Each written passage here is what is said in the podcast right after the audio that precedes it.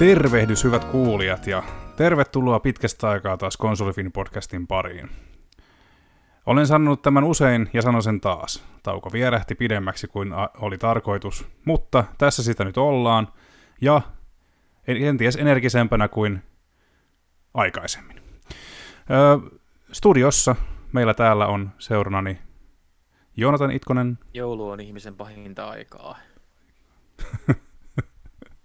Mutta otetaan nyt se musta perjantai pois alta ensin. Ja tota, mun nimi on Niko Lähteenmäki. Lämpimästi tervetuloa mukaan, arvoisat kuulijat. Tota, joulu on taas kohta tulevi. Black Friday, kun tätä nauhoitetaan, niin on se varsinainen H-hetkipäivä, taitaa olla huomenna.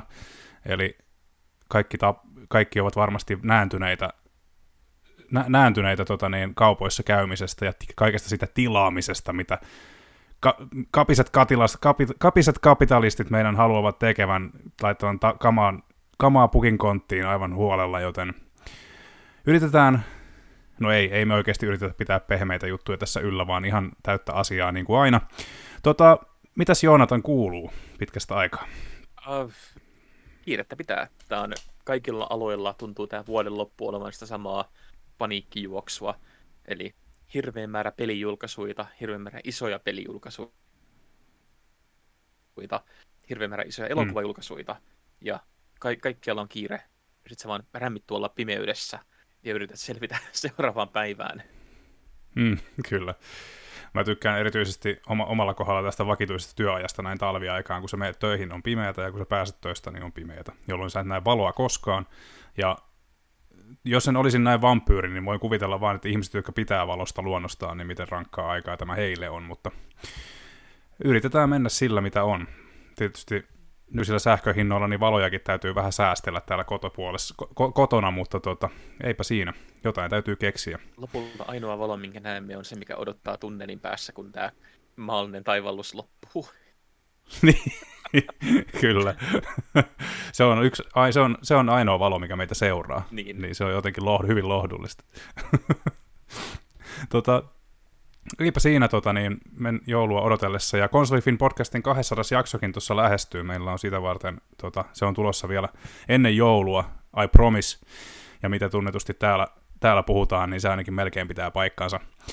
Mutta hei, joo, 200 jakso lähestyy, siihen voi alkaa laittaa jo kysymyksiä ympäri tota, somea, jos haluaa, niitä meiltä voi kysyä tota, ihan mitä vaan. Siinä on tarkoituksena itse asiassa, ennen kuin lähdetään liikkeelle tämän päivän jaksosta, niin ö, 200 jaksossa on tarkoituksena olla vieraana ainakin tota, ö, Tontsa, eli Tuomas Tonteri, ja tota, sivuston ö, El Hefe, eli tota, Jyri Jokinen on ainakin tarkoitus saada langan päähän siinä.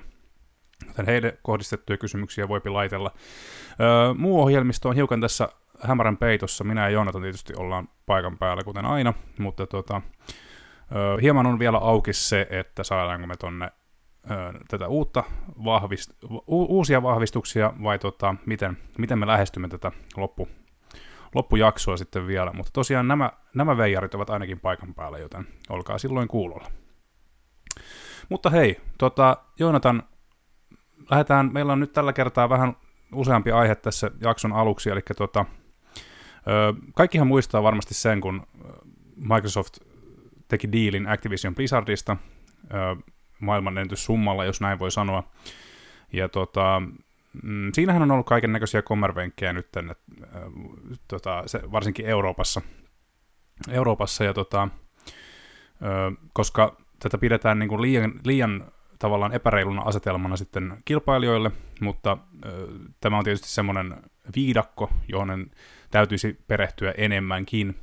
Mutta tota, tietysti näitä kapuloita rattaisiin, on, Microsoftin rattaisiin on tullut tässä kuukausien varrella liittyen tähän kauppaan. Ja tota, yksi näistä kapuloista on tietysti Sony, joka tota, aina vähän väliä on vähän käärmeissään Microsoftin tota, rahapussista ja siitä, että miten, minkä kokoisen tahon he ostivat siipiensä suojiin – Viimeisimpänä esimerkkinä meillä on tässä tota, tämä Tom Warren Vergestä on kirjoittanut tämän Twitteriin, eli tosiaan vapaasti käännettynä Sonin urputus tehoaa.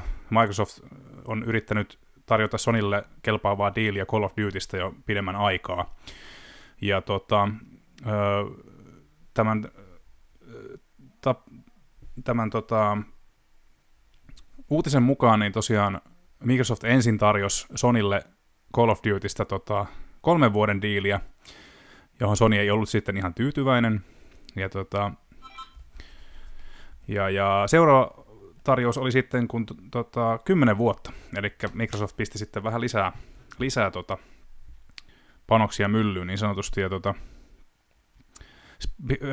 kaikkien rakastama Phil Spencer, Microsoft-pomo, kommentoi Decoderille asiaa sanomalla, että you can't make contracts for forever, forever. eli tota, tähän halutaan joku takaraja tähän asiaan ihan ymmärrettävästi. Mutta lähdetään ensin tuosta liikkeelle tosta näistä aikamääreistä, että mitä sä oot mieltä Joonatan, että ensin tarvitaan kolme vuotta ja sitten kymmentä vuotta, että ymmärrätkö Sonin suuttumuksen tässä kohtaa? Mä oon aina katsonut asiaa silleen, että Sonilla on uskomaton tapa ja uskomaton taito niin, niin löytää uusia tapoja ampua itseään jalkaansa. Mm. Et, et, nytkin niin tässä tapauksessa, niin, uh, kun heillä on se tilanne, että Microsoft ei tarvitsisi tarjota heille yhtään mitään oikeastaan, ellei ne haluaisi. Niin. niin. Ja mä ymmärrän, että kolme vuotta varmasti Sonin kaltaiselle firmalle, joka on tottunut olemaan aina se niin kuin neuvotteluasemassa se ylintaho. Niin, Semmoinen tuntuu varmasti heille siltä, että tämä on nyt niin kuin yhtä vittuilua.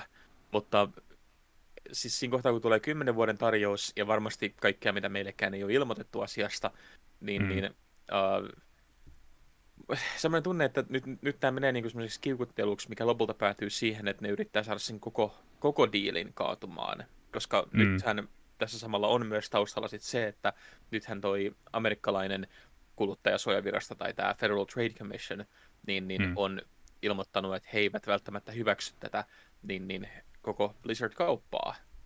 Hmm. Ja mä luulen, että Sonylla, jos mennään niin kuin tosi sinne tinahattuteorioihin, niin mä en olisi yllättynyt, jos Sony yrittäisi estää sitä tapahtumasta ilmoittamalla, että, että he omistaa kaiken, uh, he eivät voi omistaa kaikkea, että tämä, on, niin kuin, tämä ei ole kilpailukykyistä enää, hmm. niin tota, uh, se niin kuin heittää vaan sinne FTCn niin, niin vettä myllyyn. Niin, kyllä. Joo, ei siis tota, Sonin, Sony tosiaan nyt on ottanut tämmöisen, tämmöisen tota, syytöksen, syytös, syytöspohjaisen niin kuin lähestymistavan tässä, että he nyt tuon Xbox-eron, tietysti ehkä vähän puolueellinen saitti, mutta kumminkin näähän on lukuja, jotka nyt ei kauheasti pitäisi valehdella, eli Sonyhan on tota, myöskin ollut vähän katkera näistä Game Pass-luvuista, eli tota, no käytännössä, jos tässä nyt suoraan lainaan niin karkeasti käännettynä, että Sony on väittänyt, että Microsoftin tota, kopioivan niin kuin heidän tota, he, heidän tota, niin kuin strategiaansa tavallaan, eli tota, Eli no joo, siis käytännössä he, se on niin kuin enemmänkin kyse siitä, että tota, et, et,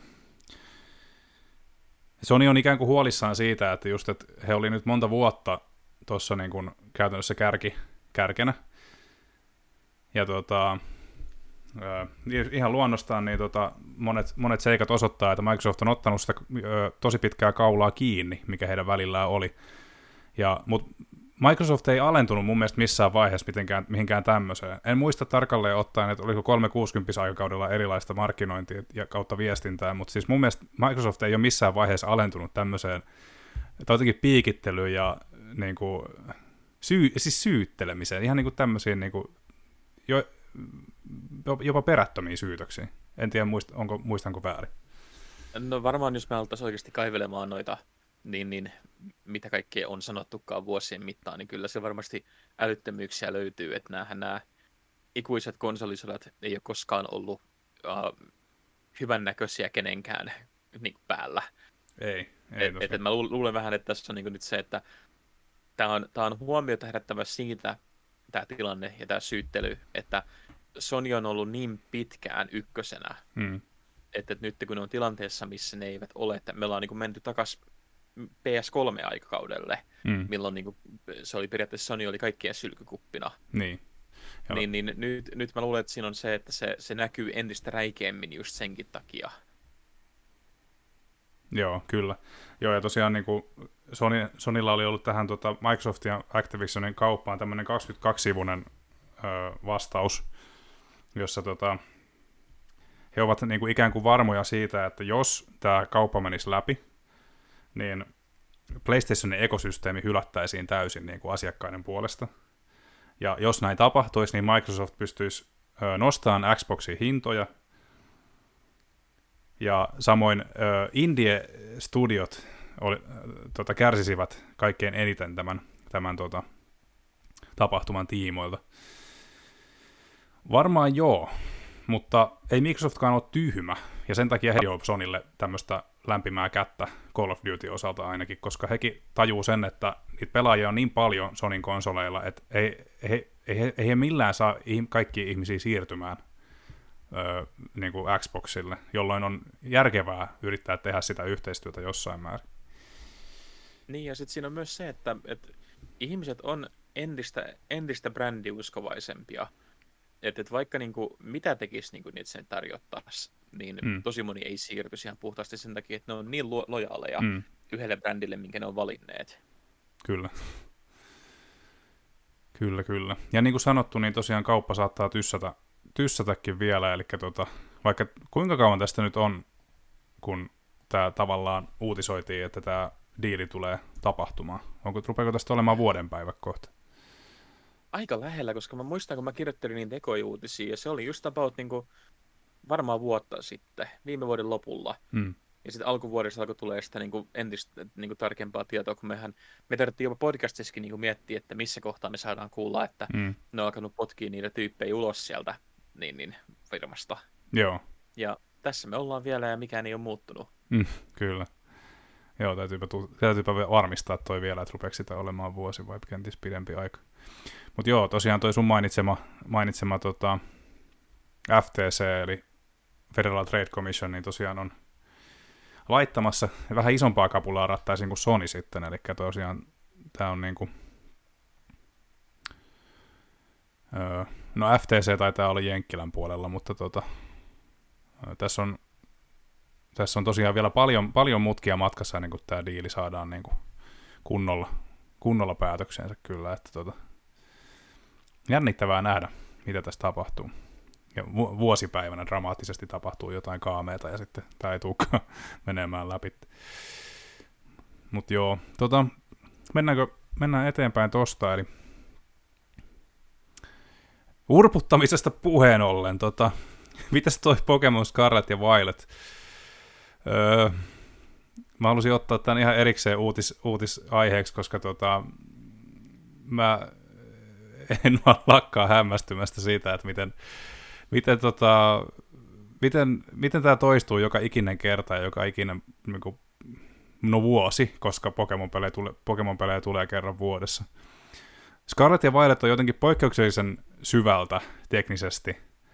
Et sentään niin kuin aikaisemmin niin Nintendo 64-grafiikat on sentään pyörinyt pätkimättä vielä jollain tavalla, mutta nyt, tota, nyt on sitten sillä tavalla, että käytännössä Nintendo ja Game Freak ja Pokemon, no oikeastaan Game Freak ja Pokemon Company toivon mukaan nämä on junaillut, koska Nintendo yleensä julkaisee pelinsä valmiina toisin kuin eräät, niin he ovat nyt ilmeisesti ajatelleet silleen, että, että toi on niin rikki, että Game Freakin on täytynyt pyytää lisäaikaa, ja Pokemon Company on sanonut, että ei, kun se tulee jouluksi, piste.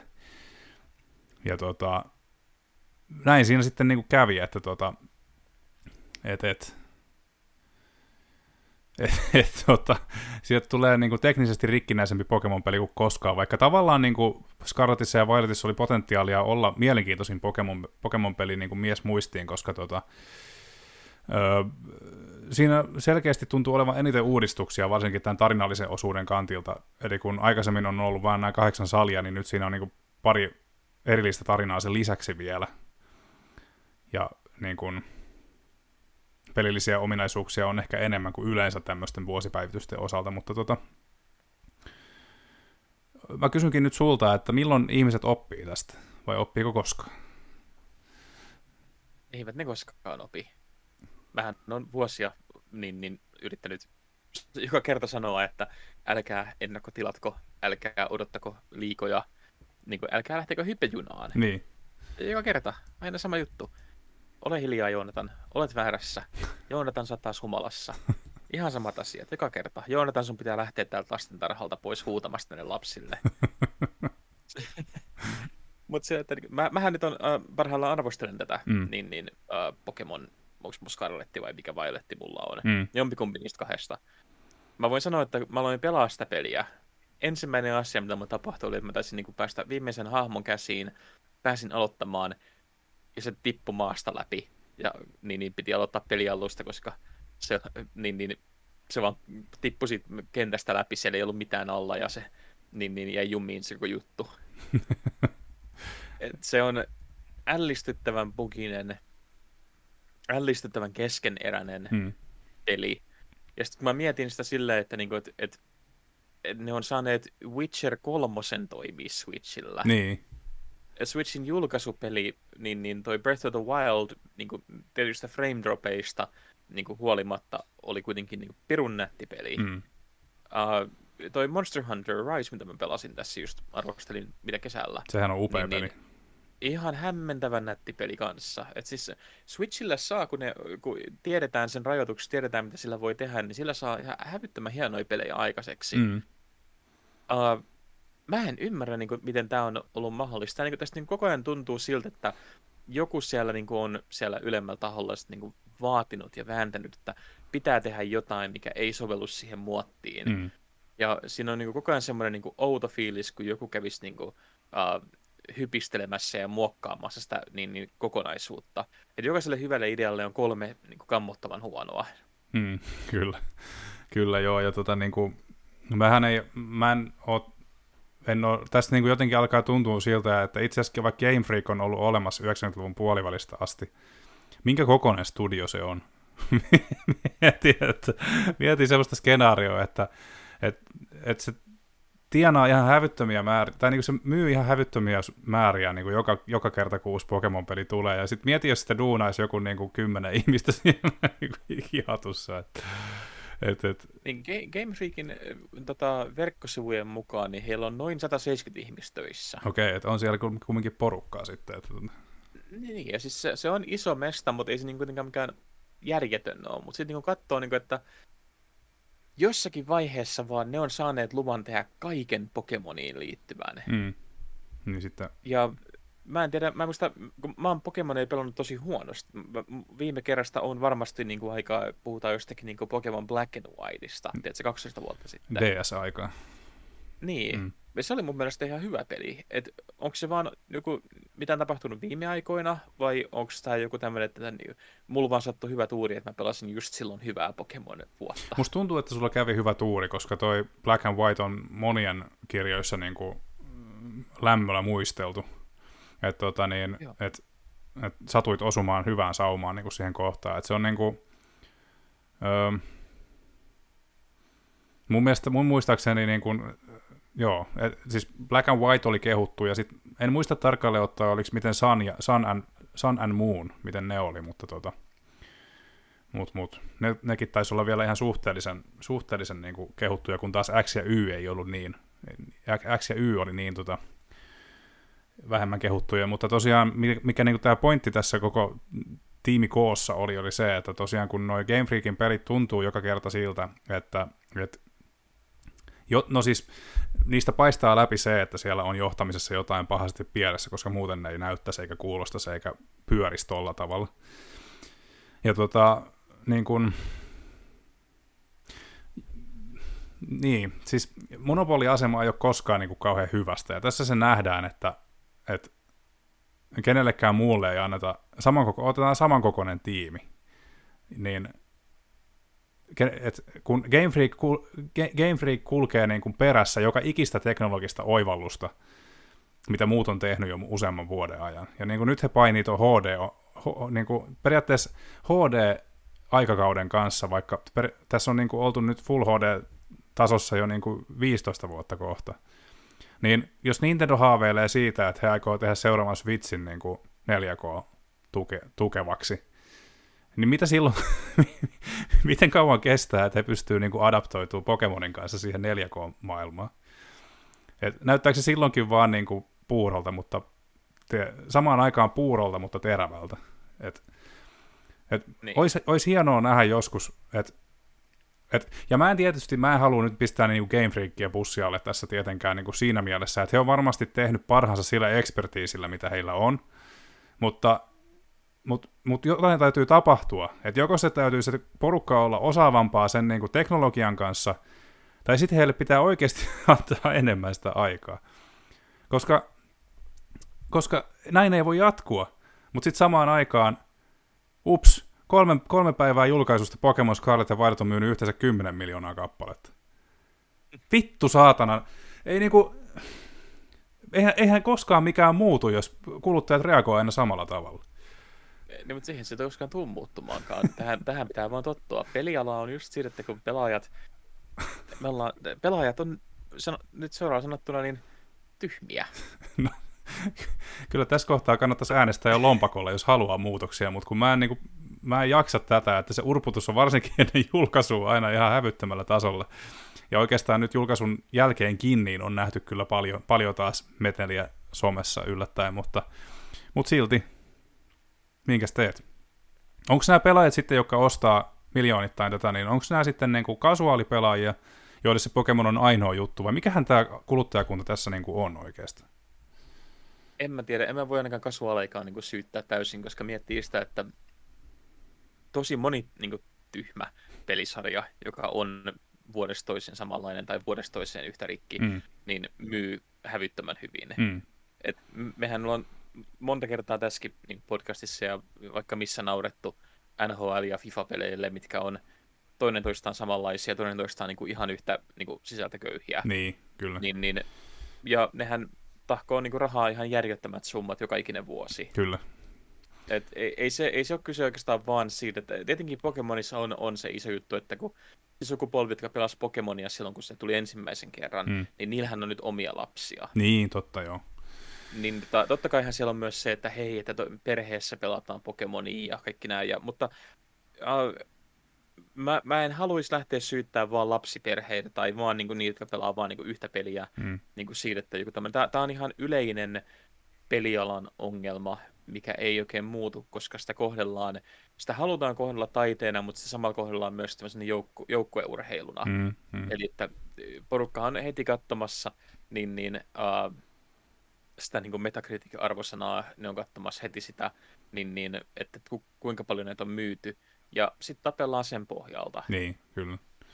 Ja ei se tule muuttuu. Niin, valitettavasti. Valitettavasti niin kauan kuin, niin kauan kuin sillä tienaa, niin miksipä sitä muuttaisit. Et, asi... No joo. joo.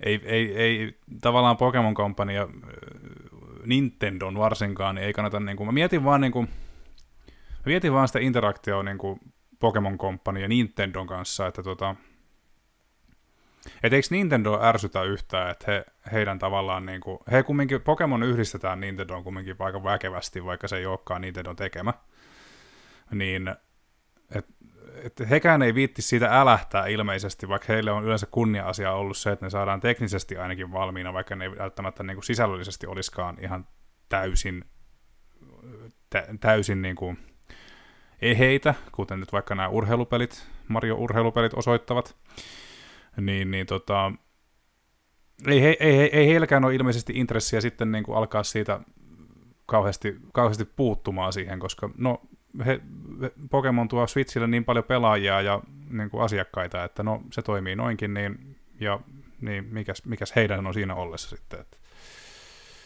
Niin, ja, siis rahaa tahkotaan kaksin käsin, niin mitä siinä turhaa mennä valittamaan. Hmm. Nintendo-brändi on niin vahva, että ne, ne on, ja ne on tehnyt niin isoja mokia mm. niin, niin urallaan, mikä ei ole niin kuin, edes ke, hei, niin kuin he, heiluttanut vähääkään sitä paattia. Mm. Niin mä en usko, että, että heitä joku pari huonoa Pokemon-peliä haittaa. Tuskinpa. Ja niitä ei ole ihan paria enää kyllä, että niitä on useampi.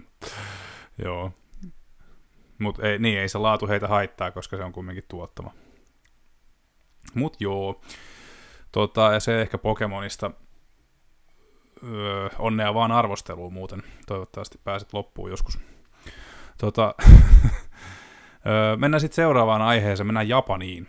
Ja tota, mm, tämä tapahtui... Niin, Pokemonista Japaniin, po- näin niin kuin, valtava hyppy. Kello on liian paljon. no Japanissa pysytään sitten, sanotaan näin. Tota, eli tota, jotain ihmeellistä siellä tapahtuu Pokemonin lisäksi, sillä pelin kehittäjä Yuji Naka on pidätetty Japanissa sisäpiirin kaupoista epäiltynä. Tämä uutisoitiin noin viikko sitten kansainvälisesti ja myöskin kotimaisessa mediassa. Ja tosiaan Sonicin, ehkä tuosta Sonicin, Sonicista parhaiten tunnettu Yuji Nakan epäillään tehneen sisäpiirin kauppoja Dragon, äh, Square Enixin julkaiseman Dragon Quest-peliin liittyen. Ja samasta tapauksesta myöskin kaksi, kaksi kahta Square Enixin muuta työntekijää epäillään. Heidän epäillään hankkineen tosiaan osakkeita et, tota niin, ha, Aiming Koon Companyn osakkeita ennen Dragon Quest, Dragon Quest Tactics vai Tactin, no en tiedä, kehittäneen tota, Dragon Quest Tactin kehittäneen Aiming Cone osakkeita ennen pelin tulemista julkiseksi. Ja tämmöiset epäilykset on olemassa, että kolmikon kerrot, kerrotaan ollen tietoisia Aiming Company ja Square Enixin yhteistyöstä ja ostaneen sitten kas kummaa osakkeita noin 50 miljoonalla jenille. Tällä haavaa asia on siis käsittelyssä. Enempää me ei tiedetä tästä.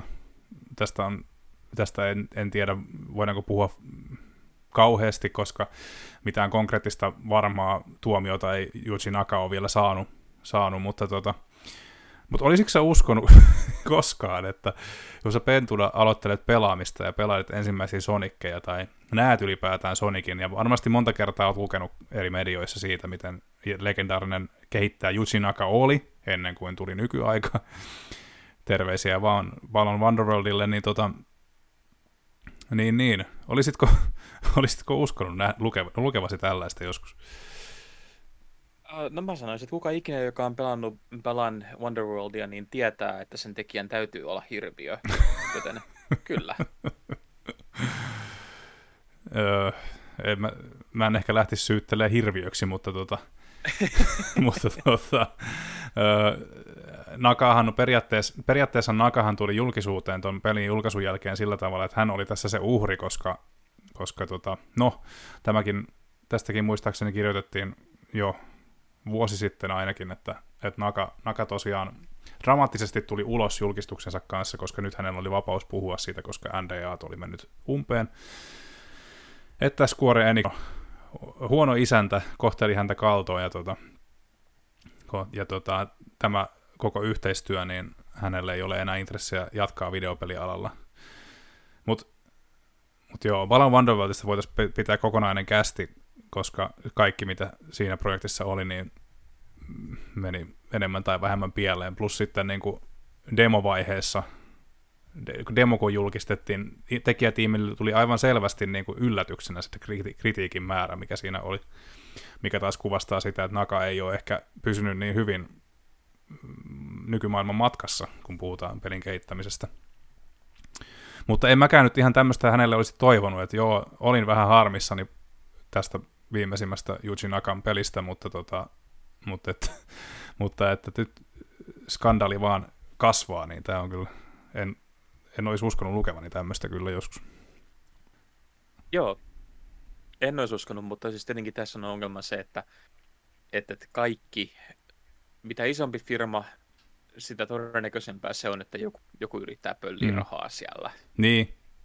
Et, et siinä mielessä mä en ole yllättynyt, mutta tietenkään aina haluaa toivoa, että tietenkin ihmiset ei olisi juuri sitä, mitä niin. odotat niiltä. Ja kun mäkin tosiaan mietin tuossa, mitä mä kanssa höpötin tuossa itsekseni, mitä, mitä mä kanssa höpötin tuossa, että, tota, että kun Naka siirtyi Square Enixin palvelukseen vuonna 2018, että onko tässä ollut kyse jostain hänen, hänen niin kuin, omakohtaisesta kostosta, mutta tota, siitä haus, niin kuin, tällä voidaan spekuloida sitten niin kauan, kunnes tulee jotain konkreettista lisätietoa tästä. Että...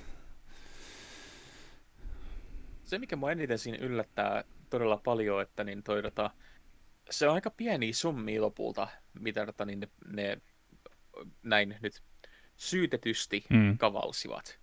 Eli me puhutaan niin kuin, muutamista sadoista tuhansista äh, niin kuin dollareista, kun saadaan käännettyä jeneistä mm. sitten tänne päin. Niin miettii, että, niin kuin, että se on, se on semmoinen summa, mitä nämä oikeasti korkean tahon varkaat niin, niin vohkivat tyyliin mm. päivässä. Ja sitten, että et se, se on ehkä siitä niin kuin merkittävä uutinen, että he jäivät kiinni ja että he saivat aika nopeasti niin kuin vielä poliisit siihen niin kuin päälle. Ja että se ei ollut semmoinen samanlainen tilanne kuin esimerkiksi mikä Samsungilla oli pari vuotta sitten, kun oliko se just joku Samsungin mm. johtohahmo jäi kiinni niin, niin lahjonnasta. Mm.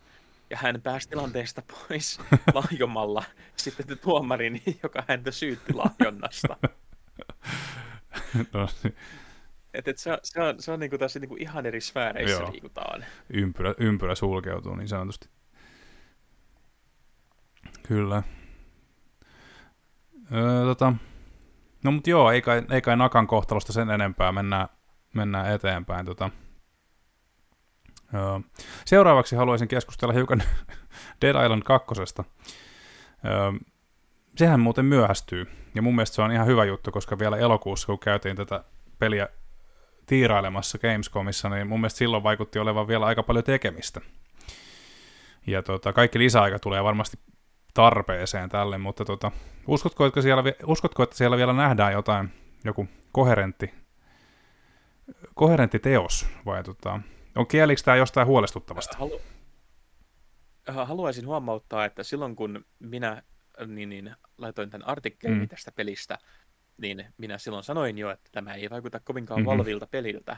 Tämä vaikuttaa peliltä, joka on jäänyt jumiin jonnekin kymmenen vuotta sitten olevaan kehityskaareen. Ja että se, mitä me hittiin 20 minuuttia, kun 20 minuuttia suurin piirtein jo, ja siinä ajassa me ehdin ärsyntyä kymmenen kertaa.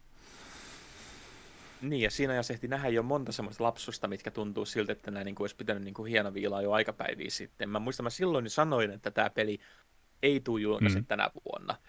Ja jälleen kerran oltiin, että hirveän negistely, kauhean, ja sitten missä me ollaan? Täällä minä vaan nau, naukkailen teetäni silleen, että hoho, miten nyt näin pääskään Ai vitsi, uudestaan. jännä juttu.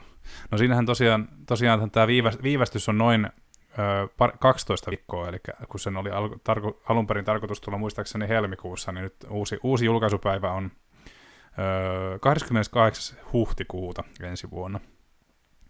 Ja Dambuster on mm. luvannut, että julkaistaan an exciting new trailer and gameplay at a Dead Island 2 showcase scheduled for December 6th on Twitch and YouTube. Eli äh, ikään kuin juhlistaakseen tota, tätä viivästystä, niin jotain, jotain, on, jotain sieltä on kumminkin tulossa niin kuin, äh, takuuna, että siellä tapahtuu, tapahtuu asioita. Mutta joo, tota, tämä me... Hmm tässä voidaan ottaa kuitenkin veikkauksia vastaan kuulijoiltakin, että kumpi julkaistaan ensin, Starfield vai Dead Island 2? mun veikkaus on Starfield, koska Bethesda voi aina julkaista sen niin keskeneräisenä kuin huvittaa, niin tota, Star- Starfield on tässä kohtaa joku todennäköisempi. Ei vaan kyllä, no joo. Mä mietin, että niin mä oon vähän silleen kaksi, kaksijakoiset fiilikset. Tosiaan niin kuin sanoin, niin tekemistähän tässä pelissä on niin kuin työn osalta, että se ei ollut missään nimessä elokuussa vielä niin kuin kauhean, kauhean vakaan oloinen peli. Ja tota, mm-hmm. et voi, että ei sinällään ole mitään huolestuttavaa. Siinä mielessä ei ole huolestuttavaa, että jotenkin siitä tavallaan siitä demosta tuli ilmi jo hyvin se heidän näkemyksensä, että mitä he yrittää tuolla. Mutta just, että nyt se on vaan niin kuin vielä niin rikki, että tarvii sitä lisäaikaa sen takia. Mutta tota, no, että mä kyllä uskon, että, mä, mä kyllä uskon, että niin kuin, se ei joudu ikuisuuslimboon, mutta se, että kuinka kauan toi kestää toi viivästys ja viipyykö se vielä tuon jälkeen, niin se on sitten toinen juttu. Niinpä. Mutta joo, ei kai siitä sen enempää Dead Islandista. Tota, öö, Callisto Protocol. Öö, Glenn Schofieldin johtama projekti, joka tosiaan on ollut mukana tekemässä, tai suunnitt- Dead, Dead, Dead Spacein suunnittelija. Ja tota, fanit on toivonut vuosikausia uutta Dead Spacea, ja tosiaan tämä Glenn Scofieldin luotsaama studio vastasi huutoon, ja Callisto Protocol on ihan kulman takana. Ja tosiaan, mikä mulle tuli yllätyksenä, että tota, mm, mä oon ensinnäkin katsonut henkilökohtaisesti noita Ars Technican puolelta paljon noita tota, esittelyvideoita, miten he on lähestynyt tätä pelintekoa, ja ne on mun mielestä todella, todella vakuuttavaa tavaraa. Heillä on selkeästi niin kuin hyvin vahva, vahva ja tota, vahva näkemys siitä, miten pelaajat saadaan pelkäämään entisestä, tai niin kuin, miten pelaajat saadaan pelkäämään kauhupeleissä, koska tota, kun ennen oikeastaan kauhupeleissä on ollut se, että pelaajan on pitänyt itse lisäillä vähän niin kuin mielikuvituksen turvin asioita, ja myöskin niin kuin, kehittäjien on tarvinnut käyttää tosi luovia kikkoja siihen, että alkaako, et, et, et miten pelaaja saadaan pelkäämään. Ja Callisto Protocol ottaa niin kuin sillä tavalla kaiken irti nykyteknologiasta ja panostaa esimerkiksi niin kuin semmoiseen ö, ahtauteen ja tietynlaiseen ahtauteen ja niin kuin hyvin, hyvin suunniteltuun äänimaailmaan esimerkiksi. Et varsinkin voisin kuvitella, että kun tuota pelailet niin kuulokkeet korvissa, niin voi olla, että se, ne kuulokkeet lentää pois päästä jossain vaiheessa. että tota, mä oon ainakin hyvin vakuuttunut, mitä Callisto Protocol yrittää tehdä, tehdä tota, niin, tuolla uudella pelillä, ja mä, mä tota, en ole ollenkaan varma siitä, että kumpi lopulta on parempi sitten tämä kokonaan originaali Callisto Protocol vai tuota Dead Space remake, joka tulee ensi vuoden alussa. Ja tosiaan, mikä mulle tuli yllätyksenä, niin oli se, että Callisto Protocolissa on kumminkin season passi. Eli tota, siellä on tulossa tosiaan lisää story-contenttia ja, ja uusia, uusia niin mode, modeja, eli tota tämmöistä ilmeisesti jotain monin peliin viittaa, vai sitten vielä, vielä tota, raaempia kuolin-animaatioita. niin miltä tämmöinen kuulostaa? Niin kun... ja e- ensinnäkin Joonatan, odotatko Callisto Protocollia innolla? Lähdetään siitä liikkeelle. Onko se sun kuppi teetä? Lähteekö, se, lähteekö täydellistä kauhua oleva avaruusteos Pukin kontti? Äh, no siis mä oon todennäköisesti siis on kirjoittamassa jotain. Uh, ennen, mutta tässä on ehkä se jännä puoli, että mä lähestyn sitä aika pitkälti täysin niin kuin, tyhjin odotuksin, koska mä en pitänyt yhdestäkään mm. Dead Space-pelistä. Et mä oon siinä mielessä niin kuin, ihan täysin niin kuin, eri, eri sfääreistä tuun tämän suhteen. Uh, mä pelasin Dead Space 1 ja taisin pelaa kakkostakin aikanaan, mutta tästä on jo aikaa, kun tää oli 2018 tulla tämä ensimmäinen. Eli joku, joku niin 12-14 vuotta melkein aikaa. Aika. Niin, niin mä, mä taisin, taisin niitä niin kuin mm. ekaa kahta kolmosta, kolmosta ei kannatakaan pelata. Uh, mutta että, no, näin mä kuulin kaikilta, niin mulla ei ollut sitten sitä niin kuin hirveä, ei, ei ollut mikään semmoinen niin, niin kuin tarvekaan sitten. Uh, ja mä muistan vaan, että, että mä en pahemmin pitänyt niistä. Ne ei ollut mun mielestä pelottavia, ne ei ollut mun mielestä uh, mitenkään hirveän kiinnostavia sen mm. niin kuin pelattavuuden kannalta. Uh, Callisto Protocol oli siitä jännä, että mä muistan, me oltiin Gamescomissa, että sä, oli, sä mm. niin kuin siitä puhuit, ja niin, niin me taidettiin nähdä joku traileri Joo, ei, ei päästy testaa ainakaan. Ei muista, että olisiko se ollut, jos se oli siellä testissä, niin se oli niin suljettujen ovien takana, että se ei, meillä ei ollut sinne pääsy. Joo, me, me, ne, ne katsoi meitä vaan pahalla, mm. me yritettiin mitään tuommoisia. Um, Visceral Games itsessään niin kanssa on vähän semmoinen, niin että kun niiden pelit kaikki tuntuu olevan vähän tuommoista, että, niin kuin, että vaikea, niin kuin, ne, ne ei ole niin kuin mun juttu oikein ollut. Eikö, eikö Visual Games myös ollut tekemässä sitä uh, tosi outoa Dante's Inferno? Dante's Inferno, ja sitten tota, heidän oli tarkoitus ilmeisesti tehdä Amy Hennigin johdolla joku Star Wars-peli, mutta sitten tota EA, EA tota niin, no se Star Wars-pelihän sitten peruttiin, ja EA mun mielestä sulki Visceral, Visceral Gamesin sitten jossain vaiheessa. Joo, Visceralista oli itse asiassa niin, tosi hyvä juttu si- niin molemmissa Jason Schreierin mm. kirjoissa, että kannattaa lukea, jos saa mahdollisuuden. Niistä kertaa aika paljon, mitä kaikkea sielläkin tapahtuu. Uh, joo, mä muistan tosiaan tämän takia, koska mä, mä olin tosi innoissani niistä Amy Henningin osallistumisesta mm. tähtiöstä peliin, mutta harmi, että se nyt näyttäisi olevan jollain tasolla kuopattu. Hän jotain tähtiöstä juttua tekee, mutta nyt ekana on ne Marvel-pelit, Kyllä. mitä on tulossa. Uh, mutta kuitenkin siis uh, en, en osaa niin kuin, mä katsoin trailerin, ei herättänyt oikein mitään erikoisia vibboja, mutta mä, kuten aina sanon, mä oon, jos sieltä tulisi edes niin kuin hyvä peli, mikä pelottaisi, jännittäisi ja olisi niin kuin viihdyttävä pelaa, niin mähän on täysin niin kuin mm. fiiliksissä mm. niin siitä. Mä toivon parasta, mä en odota oikein mitään. Uh, tänä vuonna jo ollaan päästy niin kuin parin pelin kanssa siihen, että ne on niin kuin ollut niin hyviä, että et ei ole väliä mitä lop- muul, muuna kuukausina on tullut, koska Sonic ne on ollut toimivia. joo, just se. Joo. niin. joo, siis Callisto Protocolissa on mun mielestä, tota, mikä kanssa, että he ei ole jo nojannut sinällään, no Dead Spacein kohdalla voidaan siinä ja siinä, että voidaanko puhua nostalgiasta, mutta siis he ei ole nojannut vaan siihen, vaan mun mielestä ainakin toi gameplay, mitä he on esittänyt, niin mun mielestä se vaikuttaa paljon syvemmältä kuin mitä Dead Spaceissa koskaan oli. Et, Okei. Tota, siitä nyt on aikaa, kun mä katsoin sitä esittelyvideoa, että nyt muista tarkalleen, että en pysty heittämään tähän nyt esimerkkejä, mutta siis just, että öö, siellä, se, ei, ole, se ei nojaa, siis, tarkoitan siis sitä tiivistettynä, tarkoitan siis sitä, että se ei nojaa pelkään kauhuumaan, siellä on aidosti öö, monisyinen peli myöskin taustalla. Mutta tota, jos, kiinnost, jos kiinnostuit, niin käy katsomassa. Ars, Ars Technica varsinkin tota, tekee tämmöisiä syväluotaavampia videoita aiheesta, niin tota, siitä pääsee hiukan kärryille, että mistä on kysymys, mutta... Okei, no, Joo. mutta pitää mennä kurkkaamaan.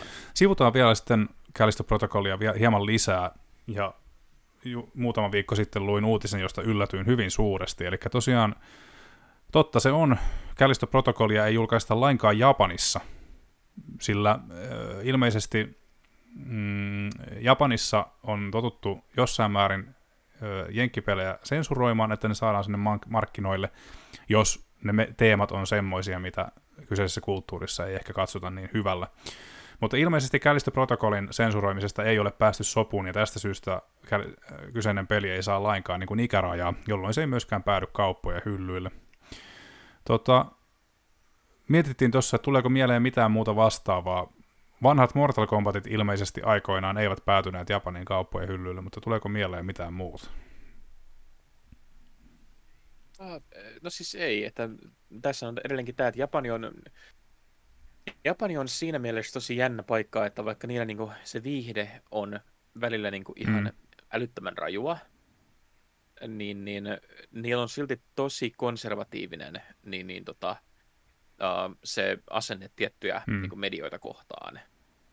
Uh, mä yritin katsoa tuossa, kun niin, niin, oltiin aloittelemassa, että näköjään Mortal Kombat 11 jäi julkaisematta, niin kuin ainakin joidenkin uutislähteiden okay. mukaan Japanissa.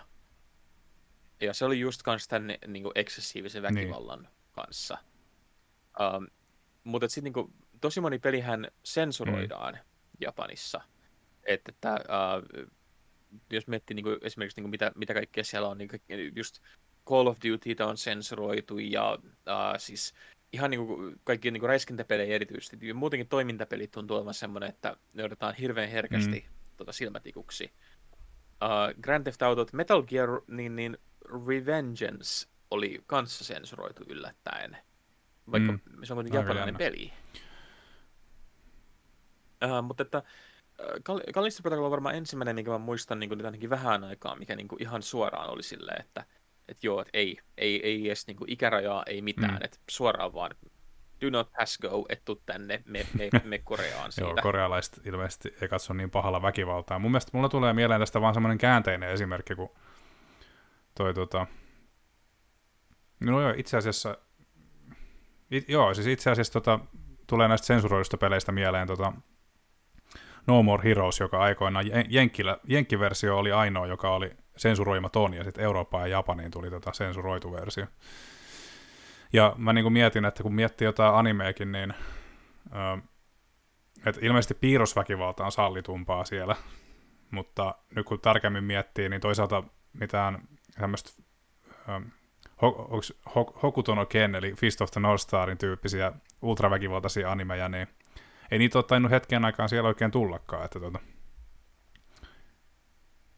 Siis siellä on kuitenkin niitä semmoisia niin väkivaltaisia, mutta kun mä luulen, että tosi moni muistaa niin tuommoiset mm. niin väkivaltaiset animet, ehkä niin väkivaltaiset. Niin, siinä on ehkä se huumori, tai semmoinen komiikka Et... on ehkä siinä taustalla enemmän tai vähemmän myöskin. Että...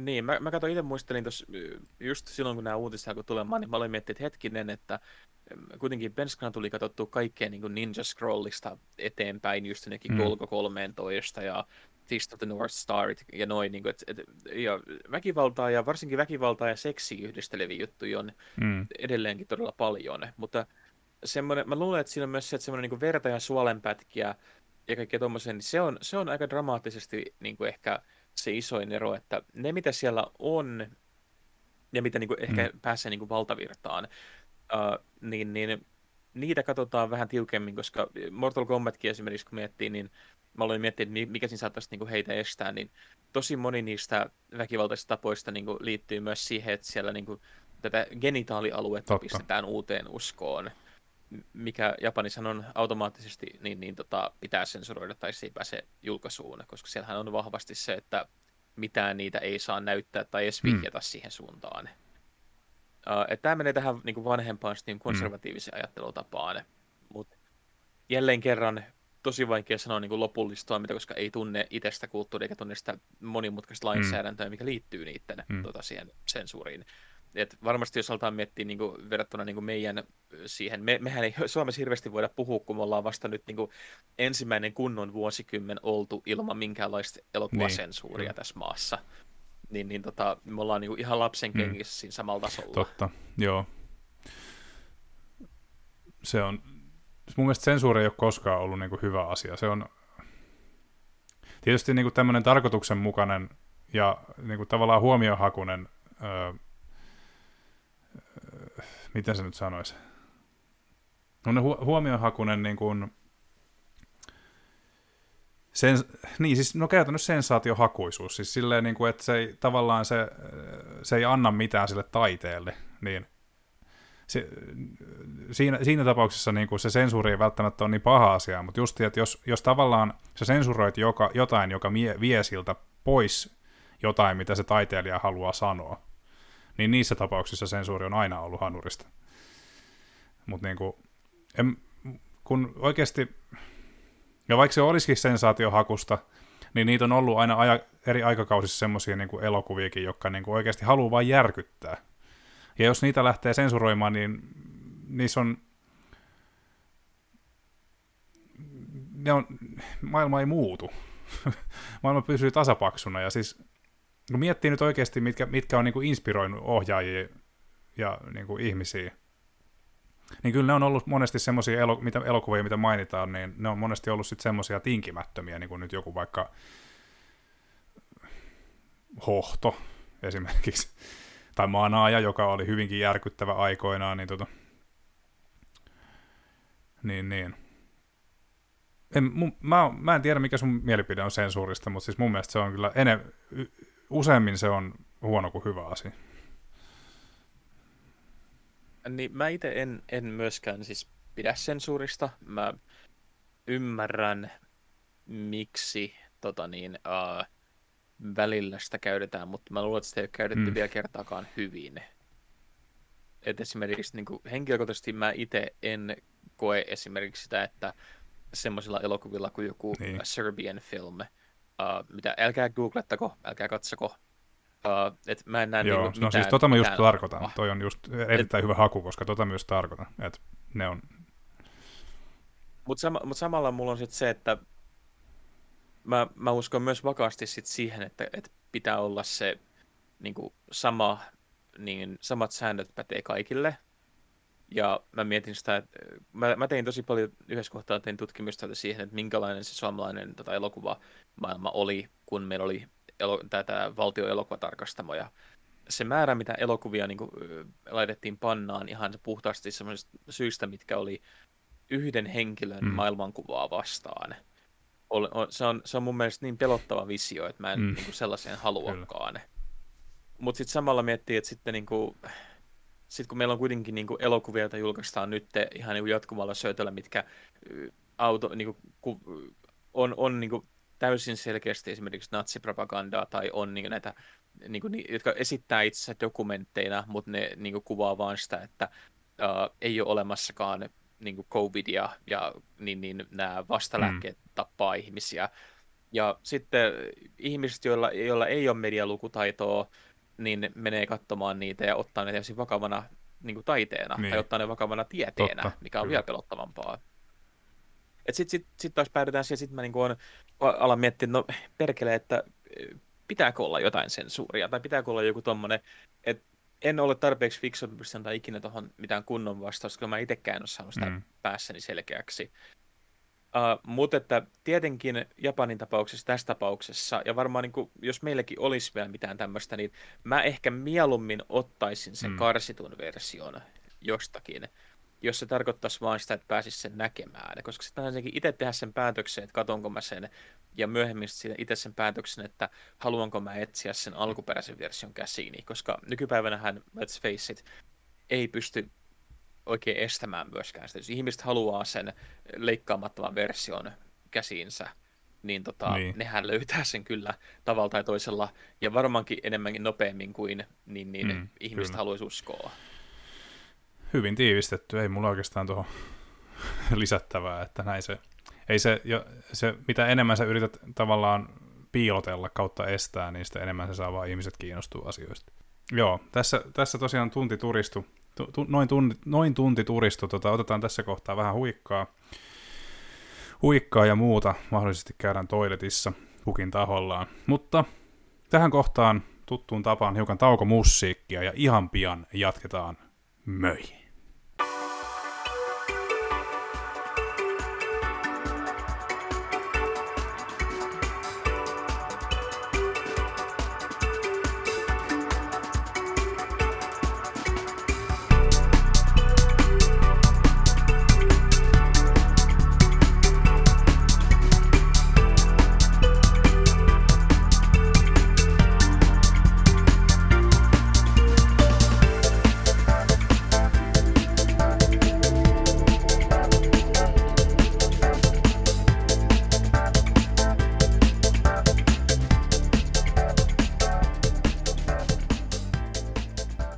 Sitten on tauot lusittu, lähdetään, lähdetään tästä liikkeelle kakkososion parissa. Eli tuttuun tapaan, tapaan käydään vähän läpi sitä, että mitäs, mitäs meikäläinen ja Joonatan on viime aikoina puuhastellut pelin ja telkkarin parissa.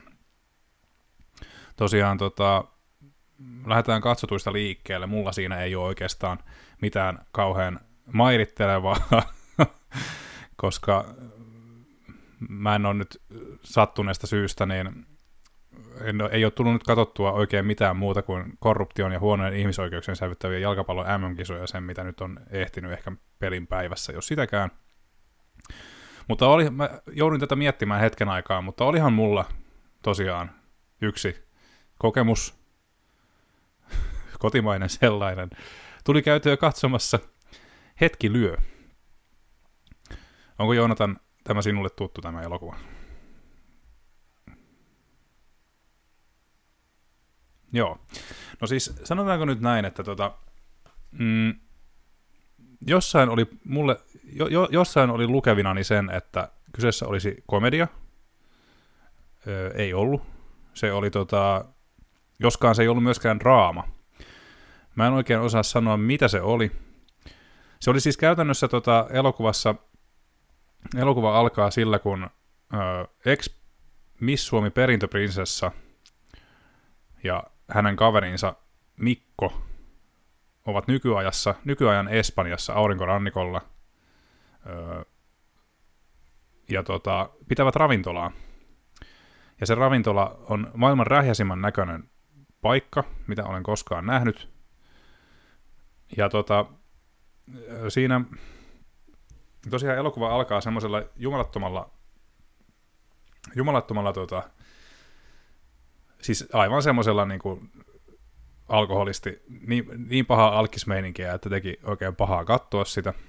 Ja heillä tosiaan on sitten vähän ongelmia maksella laskuja sattuneesta syystä, kun heidän ravintolassaan ei oikein porukkaa käy, koska he itse dokaa kaikki viinat, mitä sinne ostetaan. Niin, niin tota... Mm, heille tulee sitten, sanotaanko nyt näin, että yritetään olla spoilerivapaita, että siinä tota, tulee sitten sauma tehdä vähän hynkkyä ja päästä pois siitä surkeudesta. Ja tota, no, se ei ole semmoinen, niin kuin, mä annan siitä, siitä, siitä mä annan tuolle elokuvalle propsit, että tota, se ei ole semmoinen perinteinen suomalainen pieruhuumori-elokuva, vaan se oli aidosti surullista meininkiä. Ja tota, mä en oikein niin kuin, jo, jollain hämärällä tavalla se oli myöskin niin kuin, piti otteessaan tosi hyvin. Et tota, jos tiivistettynä puhuisi, niin se olisi niin kuin surullista ördäimistä Epsanian lämmössä ja kaikki näyttää lohduttomalta, mutta asiat saavat uuden käänteen, kun perintöprinsessan eksä vapautuu vankilasta ja samalla avautuu, kun varkaan tilaisuus tehdä vähän fyrkkaa, niin kuin sanoin tuossa. Ja tosiaan perintöprinsessahan ei ole enää siinä hehkeimmässä, hehkeimmässä muodossaan enää tässä vaiheessa, kun niistä öö, niin kuin, loisteen ajoista rupeaa olemaan se 30 vuotta plus aikaa. Öö, tosiaan komediasirkus jäi väliin, va, tästä surullista menosta pidettiin kiinni koko ajan. Ja tosiaan suomalaispurkujahan on oikeasti ollut aurinkorannikolla vuosien saatossa aika paljonkin, joten meno sinällään oli ihan realistista. Ja mä tykkäsin myöskin lopusta, lopusta koska tota, no joo, Päähen, yksi päähenkilöstä toimii epätyy, itselleen epätyypillisellä tavalla – kunnes sitten taas tapahtuu jotain, joka herättää sen hänen alkoholismin niin kuin taas saman tien takaisin, takaisin niin kuin, hän alkaa operoimaan sillä alkoholistin mielellä.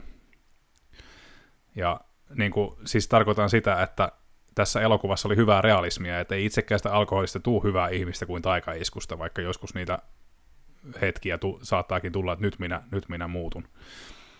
Et mä en suosittele hetkilyötä kellekään varauksetta, et, mutta samalla se piti tosiaan hämmentävän hyvin otteessa kun kestonsa ajan. Mä en oikein osaa sanoa, ei toi ole kaurismäkeä, toi on jotain, toi on hyvin, hyvin jotenkin erikoinen elokuva. Ja se on niin synkkä, että, ja siinä on, se on niin synkkä, ja siinä on käytetty kumminkin, siinä on hyviä niin kuin sinemaattisia juttuja. Et siinä on, se on kuvattu hyvin, se oli ohjattu hyvin, ja niin kuin sanoin, se piti hyvin otteessaan kaikesta siitä surkeudesta huolimatta, niin pelottaa sanoa tämä, mutta siitä olisi aidesta jonkin sortin taideelokuvalle, mutta toisaalta onko alkoholistin elämä taidetta? En tiedä. Mutta se on hyvin erikoinen kokemus kyllä. Mutta siinä mun katsotut. Joo. Siinä mun... Kyllä ainakin, mm. Niin kyllä ainakin itsellä heräsi niin kuin, fiilis, että toihan olisi kattomisen arvoinen, kun jos se noin, noin kuitenkin monipuolisesti niin, niin on herättänyt fiiliksiä ja äh, pohdintaa siitä, että mitä hittoa mä just katoin. Mm. On se, ja siis just, että niin kuin mä sanoin, niin mä en tätä pysty varauksetta su, su, suun, niin kuin suosittelemaan kellekään, mutta siis, että sua on varoitettu. Mutta en mä ainakaan harmissani ole siitä, että mä sen katsoin. Joo, no sanotaan näin, että mä, mä oon kattonut niin paljon varmasti tota niin, uh, synkempiä ja niin, niin masentavimpia leffoja ihan pelkästään tämän vuoden aikana, että mä en usko, että toi, toi tulee säikäyttämään. Mm. Kyllä. Mutta siinä mun katsotut. Mitäs sulla? Mitäs sulla? No, no mulla oli heti tota festari festarin perään, nyt oli Night Visions tässä. Ihan just viime viikolla. Viime viikonloppuna päättyi. Ja Aivan. Tota, siellä tuli katsottua, mitä mä katsoin, seitsemän vai kahdeksan leffaa. Ja tota, niistä niin heti pitää hehkuttaa todella nerokasta, erittäin pienen budjetin aikamatkustusleffaa Lola, joka on, miten se kuulosti spoilasta, mutta kaksi siskoa 40-luvun Lontoossa jossain tuolla maaseudulla mm. äh, onnistuvat niin, niin, rakentamaan itselleen koneen, millä he pystyvät näkemään niin radiolähetyksiä ja TV-lähetyksiä niin, niin tulevaisuudesta.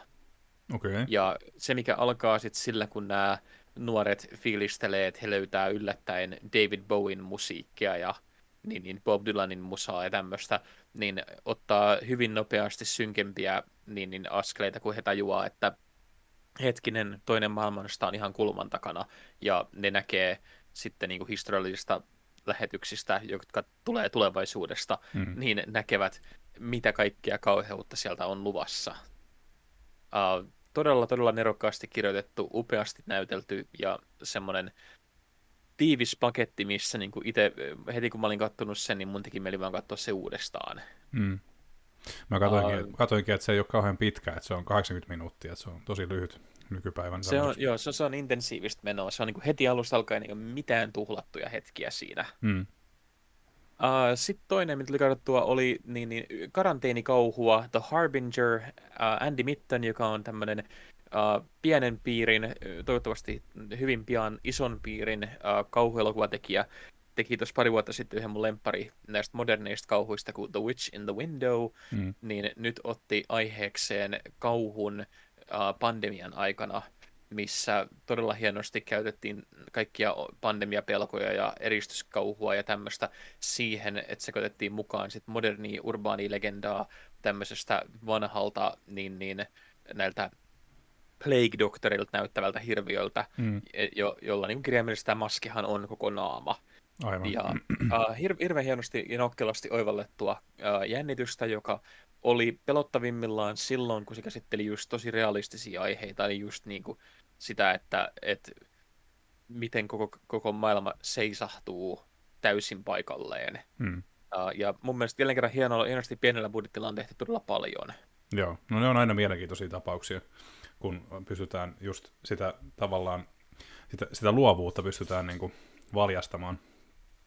Jep, ja sitten vielä yhteiskuntakauhuista tämä mainita, niin Spiral, joka oli kans näitä niin, niin iloisia yllätyksiä. että mua aina vähän huolestuttaa, kun lähdetään tekemään pienen budjetin. Jälleen kerran, oli kaikki, tämä oli kaikki vahvasti pienen budjetin leffoja, mikä oli vaan tosi kivaa, että Mm. päästiin näkemään kankaalta tämmöistä vähän erilaisempaa pätkää taas. Ja tämä on Night Visionsin parhaita puolia, Mm. että me nähdään oikeasti kunnolla genre-leffaa, mitä ei välttämättä tule normaalisti leffateattereihin. Ja mä toivon vahvasti, että siis jos me saataisiin niin mitään näistä, niin kuin Lola esimerkiksi, mä voisin kuvitella, että äh, mä sanoin ohjaajalle, sille ohjaajallekin, kun me törmättiin siellä festareilla, hän oli esittelemässä sitä elokuvaansa, niin hän oli ihan mietti, että voi ei, että tuleeko kukaan katsomaan tätä. Ja ö, mun Mm. mm. ymmärtääkseni molemmat näytökset elokuvasta taisi olla, niin kuin, ellei loppuun myyty, niin melkein niin kuin ihan muutamaa paikkaa vaille loppuun myyntiä. Mm. Et kyllä tälle niin kuin löytyisi katsojia. Uh, mä itse ainakin niin kuin haluaisin ehdottomasti, niin kuin jos mä saisi mahdollisuuden, niin raahata kaikki katsoa niin kuin just näitä, näitä, tai mitä tahansa, mitä siellä festareilla oli. Uh, Mm. Mutta tämä vika, tämä Spiral, yhteiskuntakauhu, uh, tota, homoseksuaali pariskunta, kaksi miestä tyttär, tyttärensä kanssa muuttaa pienelle niin, niin, niin, niin, todella niin, niin, pikkukaupunkiin asumaan pois niin kuin just niin, niin, nimettömien suurkaupunkien sykkeestä. Ja tota, hyvin pian alkaa käymään selväksi, että tämä pikkukylä tai tämä pikkukaupunki ei ole välttämättä niin, terve, niin, kuin, niin iloinen to- toivottaessaan heidät tervetulleeksi kuin luulisi. Mm. Uh, todella semmoinen, niin kuin, että se on tuttu lähtökohta, mutta se miten ja mihin se tarina viedään siitä ja miten tota niin, uh, ajankohtainen elokuva tämä on, vaikka tämä kuvattiin siis jo melkein kolme vuotta sitten, että on ollut valmiina pitkään ja tämä Mm. nyt pääsee vasta niin kunnolla esitykseen, mutta että se, että tämä, tietenkin se on surullista, että tämä tuntuu edelleen ajankohtaiselta, se on surullista, että tämä tuntuu edelleenkin äh, pakolliselta ja tarpeelliselta elokuvalta nähdä. Mutta et se, että se on tehty tavalla, että se ei ole saarnaava, se ei ole Uh, se ei missään vaiheessa mene ylilyönteihin, ellei se ole semmoinen niin hyvällä tavalla ylilyönti. Uh, ja se on todella hienovaraisesti kuvattu kauhuu. Se on semmoista, missä niin itselle tuli monta kertaa todella paha olo sen takia, että ne hetket, missä kuvataan sitä ahdistusta, on todella samaistuttavia. Mm. Ja se tekee ehkä siitä niin kuin entistä niin kuin pah, niin kuin pahan kokemuksen. Ja mä, mä pidin sitä ihan älyttömästi, mutta mulla ei ole ainakaan heti niin kuin hirveät hinkuu katsoa sitä uudelleen, koska se jätti niin, niin äh, sykähdyttävän fiiliksen siihen loppuun, että et se äh, ei poistunut mielestä pitkään aikaan sen katsomisen jälkeen. Mm. Sehän kuulostaa hyvältä kyllä. Aihekin, aiheet oikeastaan kaikissa näissä on hyvin mielenkiintoisia ja tosiaan olisi hienoa nähdä. Tietysti varmaan, varmaan tota, Valkokangas on tekee näille oikeutta parhaiten, mutta tietysti olisi hienoa nähdä nämä jossain latauspalvelussakin sitten vielä lähitulevaisuudessa. Kyllä vaan, ja siis lämmin suositus, jos saa mitä, mitään, mitä nyt niin kuin esimerkiksi, uh, Night Visions on aina kovia leffoja, mutta nyt niin kuin tänä vuonna varsinkin, uh, mitä ikinä sieltä niin kuin nyt tulee vastaankaan, että olisi sitten niin kuin striimattuna tai missä tahansa, niin suosittelen ottaa ihan niin, niin vilpittömästi vastaan, että mitä sieltä löytyy, koska ne oli, ne oli hienoja leffoja, mitä nyt oli tullut tähän vuoden hmm. kattaukseen, tai tähän syksyn kattaukseen. Hmm. Uh, telkkarissa vähän kevyempiä, uh, erityisesti Andor, mikä on tätä tähtien parhaimmillaan. Mm. Uh, mikä on kiva, että on nyt jotain niin kuin, hyvää tähtien kun nyt nämä viimeiset nämä Mandalorianit ja Book of Boba Fettit on ollut niin tavattoman surkeita, että on kiva, että saatiin tämmöistä, mikä on taas uh, tuntuu siltä, että se on hyvä, hyvä TV-sarja, eikä vaan hyvä tähtien TV-sarja. Mm. Uh, ja sitten taas tosi kepeästä, niin Disenchanted, mikä oli tämä jatko-osa mä en tiedä muistaako kovinkaan moni, tai, tai onko kukaan niin kuin, oikeastaan pyytänytkään jatko-osaa tälle Amy Adamsin Enchanted-leffalle, mikä tuli joskus mitä 2000-luvun puolivälissä. Hmm. Ja tota, se oli mun mielestä aika erikoinen päätös tehdä sille jatko-osaa, koska se ensimmäinen leffa päättyy kirjaimellisesti siihen, että he elivät elämänsä onnellisesti loppuun asti.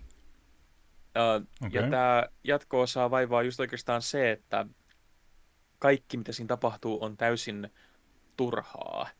Se ei, sitä ei niin kuin, olisi tarvittu millään tasolla. Et se, se opettaa hahmoille tismalleen samat asiat kuin mitä se edellinen elokuva opetti.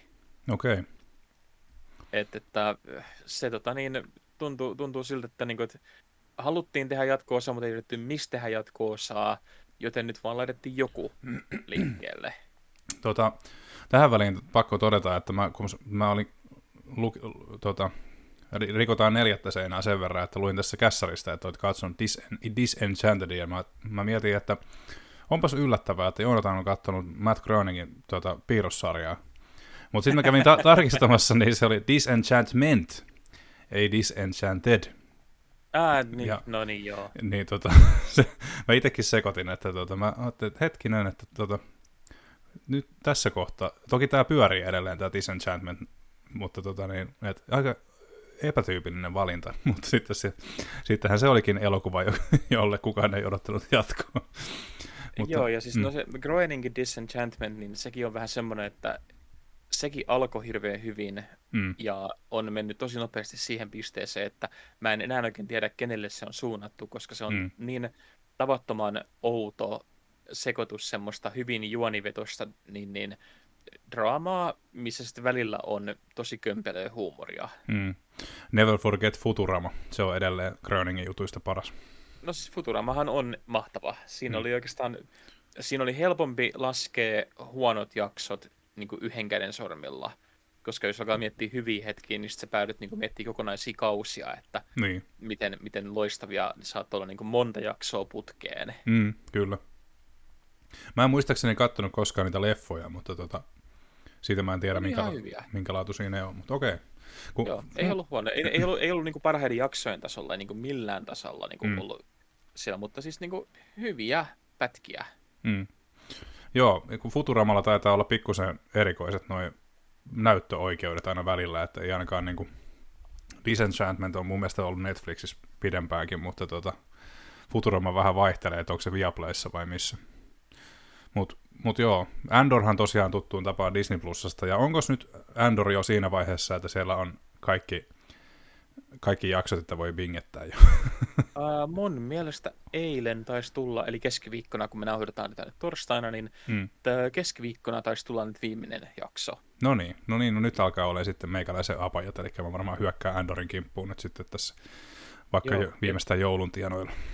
Tämähän oli niin tosi tuskallista, kun itse oli niin kuin, joutui jo niin kuin, muutaman viikon sille venttaamaan, vaan että niin kuin pääsee puhumaan ihmisten kanssa tästä näin, mm. mikä on niin kuin todella turhauttavaa, koska koko ajan oli sille vaan halus puhua siitä, miten pirun hyvä sarja on kyseessä. Ja mm. sitten sit, kun jaksoja tuli niin kuin vi- y- yksi jakso per viikko, niin tämä oli oikein tuskallista odotusta. No varmasti, joo.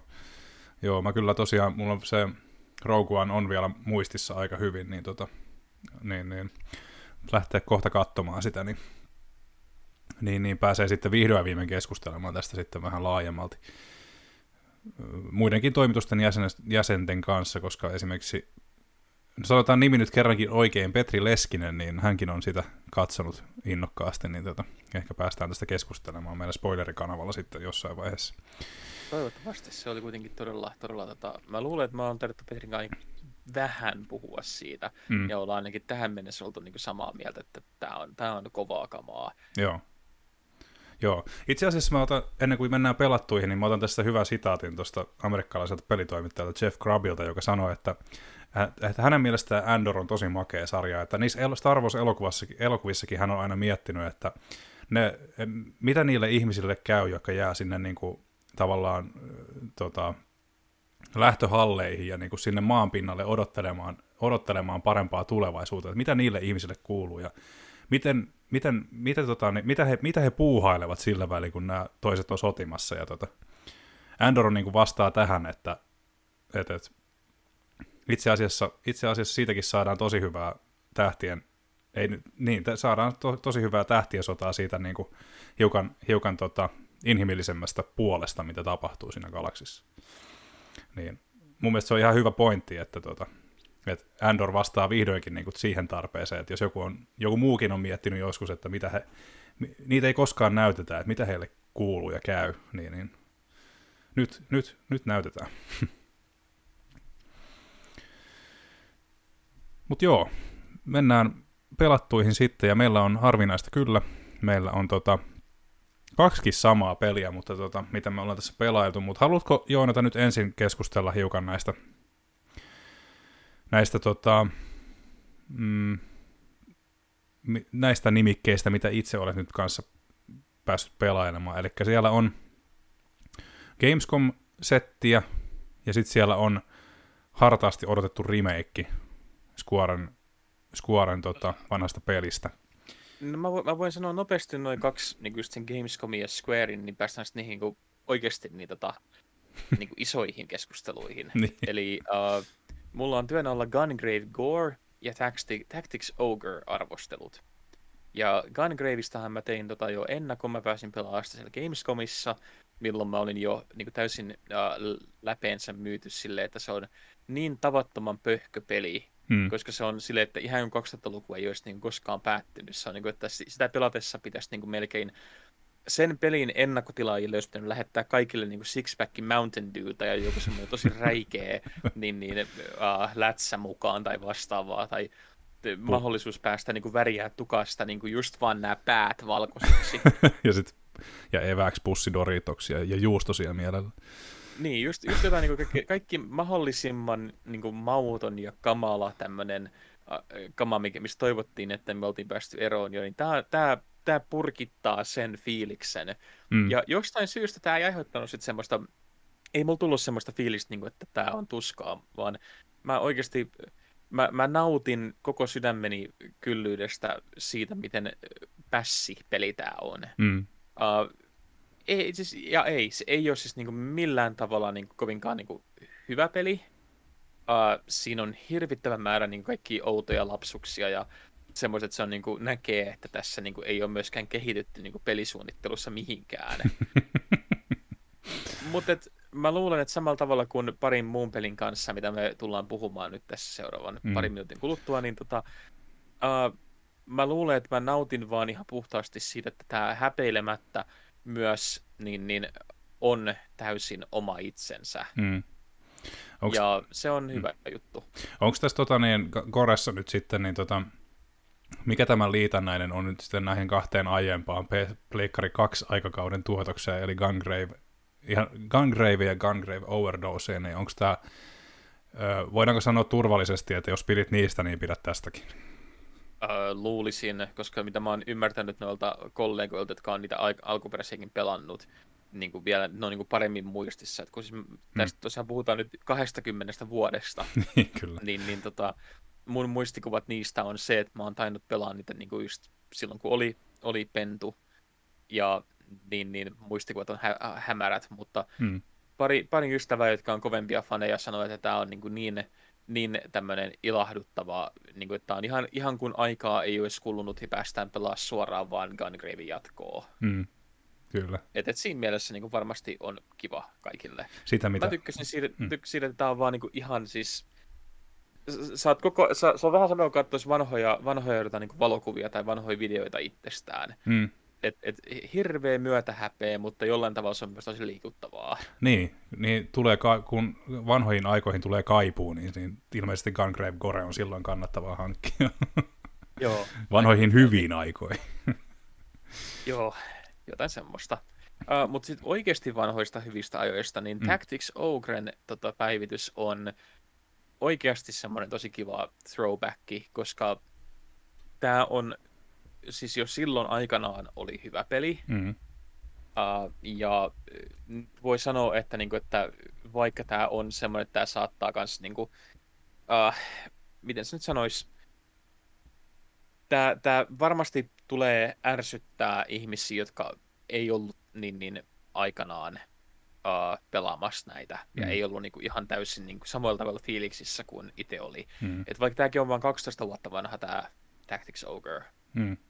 niin, niin tota, se näkee kuitenkin, että, että tietyt asiat, mitä silloin hyväksyttiin ja mistä niin kuin, digattiin, ei, ei tunnu enää niin mahtavilta. Mm mutta samalla itse taas, kun mä jäin kaipaamaan niitä asioita, ja vähän samalla tavalla kuin mä jäin kaipaamaan uh, uh, niitä samoja juttuja, mitä toi paikka hienosti tämä Triangle Strategy, mm. Niin, niin tämä menee just siihen pieneen, hyvin spesifiin niin, niin rakoon. Niin. Ja jos, jos itseltä löytyy semmoinen just hyvin pieni spesifi rako sydämestä, niin Tactics Ogre täyttää sen ihan prikulleen. Joo, kyllä. Joo, tosiaan, tosiaan niin kuin, ilmeisesti aika tinkimätön, tinkimätön teos on kumminkin kyseessä. Että tota... Joo, ja hyvässä ja pahassa. Se, on, mm. se tekee niin kuin, se on, me tehdään just nyt perhana just tämmöinen peli, mm. ja sitten se on niin kuin, sokeasti tehdään just perhana tämmöinen peli. Mm. Tästä voisi jopa puhua, puhua Tactics Ogre Reborn on siis tämä uusi versio. Niin tosiaan tämä on vähän niin kuin Tactics Ogreception, koska tosiaan ihan alun perinhän tämä kyseinen peli on julkaistu jo vuonna 1995 Super Famicomille, eli tietenkin vain Japanissa. Ja sitten tämä, mihin tämä perustuu, tämä Reborn-peli, on PSPn uusioversio nimeltä, mä niin tykkään tästä nimestä, Let Us Cling Together. Eli Tactics, o- Tactics Ogre Let Us Cling Together. Ja tämä Reborn-versio perustuu sitten puolestaan tähän PSP, PSP-versioon. Oletteko vielä mukana? Hyvä. Tota, Eli, eli tosiaan puhutaan hyvin vanhoista lainalaisuuksista, mutta sitähän sanotaan, että äh, niin kuin, hy- hyvä idea ei vanhene koskaan, se vaan saa hiukan uudet, uudet kuoret ja uudet, u- uudet kuoret päälleen niin sanotusti. Niin, niin tota, ilmeisesti Tactics Ogre Rebornkin on semmoinen peli, että vaikka siitä huomaa, että se on iäkäs, niin siinä on jotain, se, jotain charmia siitä huolimatta. Jep. Ja tämä on ehkä oikeastaan semmoinen kanssa, missä mä haluaisin, mä, mä toivoisin kuitenkin, että olisipa se kiva, jos me saataisiin tänne jotain uh, meidän nuorempia tyyppejä mukaan tähän podcastiin, jotka eivät välttämättä ollut just samassa iässä kuin itse kymmenen vuotta sitten. Mm. Et, et, ja pela, ne pelaisivat niinku ensimmäistä kertaa näitä pelejä. Niin, kyllä. Mä haluaisin, mä haluaisin niin tietää, että et nappaako tämmöinen vielä niin nykypäivänä. Mm. Et varmasti nappa, jollakin tavalla sen täytyy napata, koska tämä kuitenkin myi ihan hyvin ollakseen niin tämmöinen tosi niin kuin, pienen koulukunnan peli. Mm. Mutta niin kuin, mä, mä haluaisin tietää niin kuin just samalla tavalla, että eihän tämä koskaan tule myymään Pokemon-lukuja, mutta jo, jonkun täytyy niin kuin, digata, niin, jonkun täytyy digata myös niin kuin näistä jollain tasolla. Niin, kyllä. Kyllä, kyllä, ehdottomasti. Ja siis Square, musta tuntuu, että Square on, tämä on ollut huhupuheissa mun mielestä aika pitkään tämä Tactics Ogre Tactics Ogrein paluu, ja ehkä se ehkä ne, tietysti huhuja keksitään joskus tyhjästäkin, mutta mä haluaisin uskoa, että Squarella on oikeasti ollut pitkään mietinnässä tämä, että olisiko aika kypsä tämän paluulle. Et tota, ja se tietysti kertoo siitä, että jos Square, Square pystyy tekemään tämmöisen julkaisun, johon useimmat on ihan tyytyväisiä, niin, niin, niin kyllä heillä se on ollut siellä takaraivossa pitkään, mä luulisin. Niinpä. Mutta joo, Tactics Ogre Reborn, Reborn on tosiaan mm, on saatavilla uusille alustoille, PS4, 5, Switchille. Ö, Xbox-versiota en näe tässä. Onko tosiaan niin, että se Xbox-versio ei ole julkaistu lainkaan, mutta PClle on myöskin saatavilla tämä. Mutta parhaimman kokemuksen saa Switchillä, kun voi teeskennellä, että se on PSP. niin, jos ei halua olla ihan äärimmäisen tota, hipsteriä hankkia alkuperäistä PSP-versioa, niin, niin, niin tota, se Switch-versio on sitten sit seuraavaksi paras versio.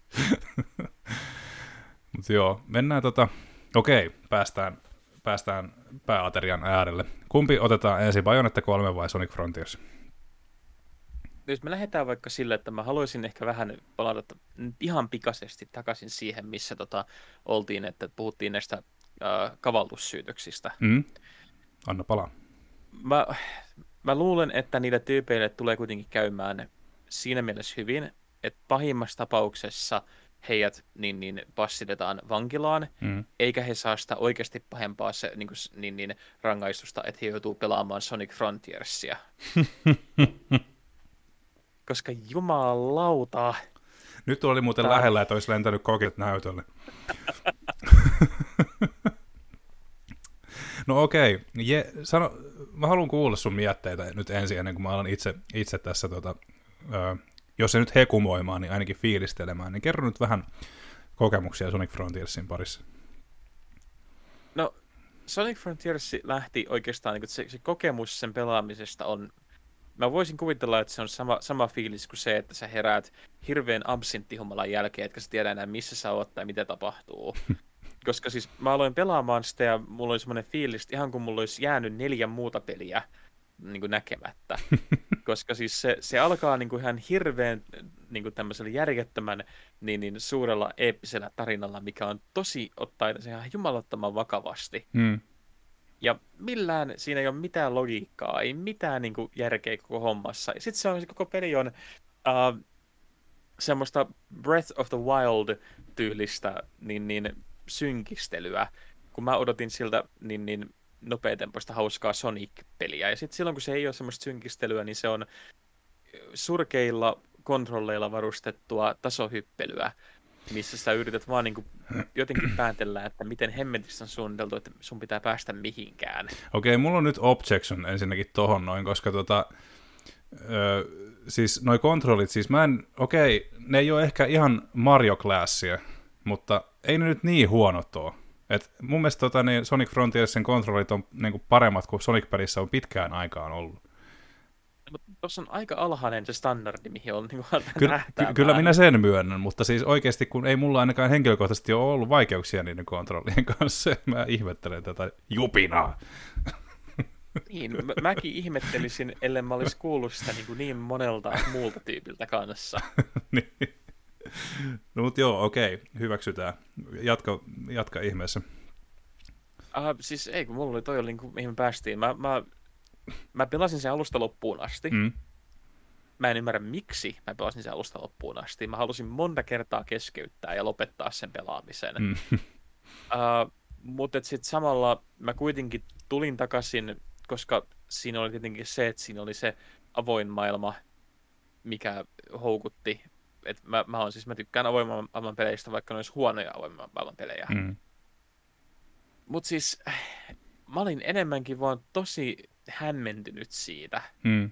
kuin mä olin tota niin, niin kuin tykästyin siihen. mä, mä, mä luulen, että se hämmennys oli se, mikä niin kuin veti mut puoleensa. Niin. Koska mä en ymmärrä, miksi Sonicista, kaikista mahdollisista pitää tehdä niin kuin, vakava, niin, niin surumielinen juttu, missä sä vedät ympäri tyhjää kuollutta maailmaa ja tämmöinen onneton pianomusiikki pimputtaa taustalla silleen, että... Onneton pianomusiikki.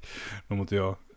niin, siis se, se koko juttu niin oli semmoinen, että se, se oli niin kuin, uh, se, se, se tuntui niin kuin oudolta asialta lähteä niin kuin, ottaa vakavasti. Mä, mä aina ymmärsin, että Sonicin niin kuin, niitä parhaita niin kuin, puolia oli just se, että se ymmärti täysin sen älyttömyyden siinä, että se on uh, tarina sinisestä siilistä, joka taistelee yli, ylipainosta tiedemiestä vastaan. Hmm. Niin, ja sitten siinä on se, siinä on se semmoinen yli, yl, yltiöpiirteä speed metalli taustalla, niin siis joo, sillä se on, on hyvin muistissa kyllä Mutta kerro toki, kun sä, sä et tunnut pitäneen tästä. Siis kyllä, mulla on tästä erittäin paljon sanottavaa, vaikka mulla onkin tämä hieman kesken vielä. Aion kirjoittaa siis tästä vielä arvion konsolifinille, mutta siis öö, ensinnäkin kun lähdin, tästä, lähdin liikkeelle, niin, niin kuin ensifiilikset oli tosiaan niin kuin se, että tosiaan tiivistettynähän Sonic Frontiers on sellainen avoimen maailman peli, jossa tehdään pikkupusleja, taistellaan pieniä ja aika isokin mörköjä vastaan, keräillään kaiken näköistä, mennään lujaa isossa maailmassa, jolloin ne niin kuin, avoimen maailman hyvät puolet tulee esille siinä, että sä et ehkä sitten törmäile ihan kauheasti mihinkään, että sä voit aika vapaasti siellä rullailla menemään. Ja tosiaan alkuun vaikutti siltä, että se, tai al, alkuun myöskin tuntui siltä, että se on tosiaan Breath of the Wildista on otettu vaikutteita, mutta myöskin Shadow of the Colossuksesta, koska siellä on semmoisia isoja, isoja, isoja, tota, niin kuin, isoja vihollisia niin sanotusti, jotka on sitten itsessään ehkä tämmöisiä puslen, puslen tota, tyyppisiä.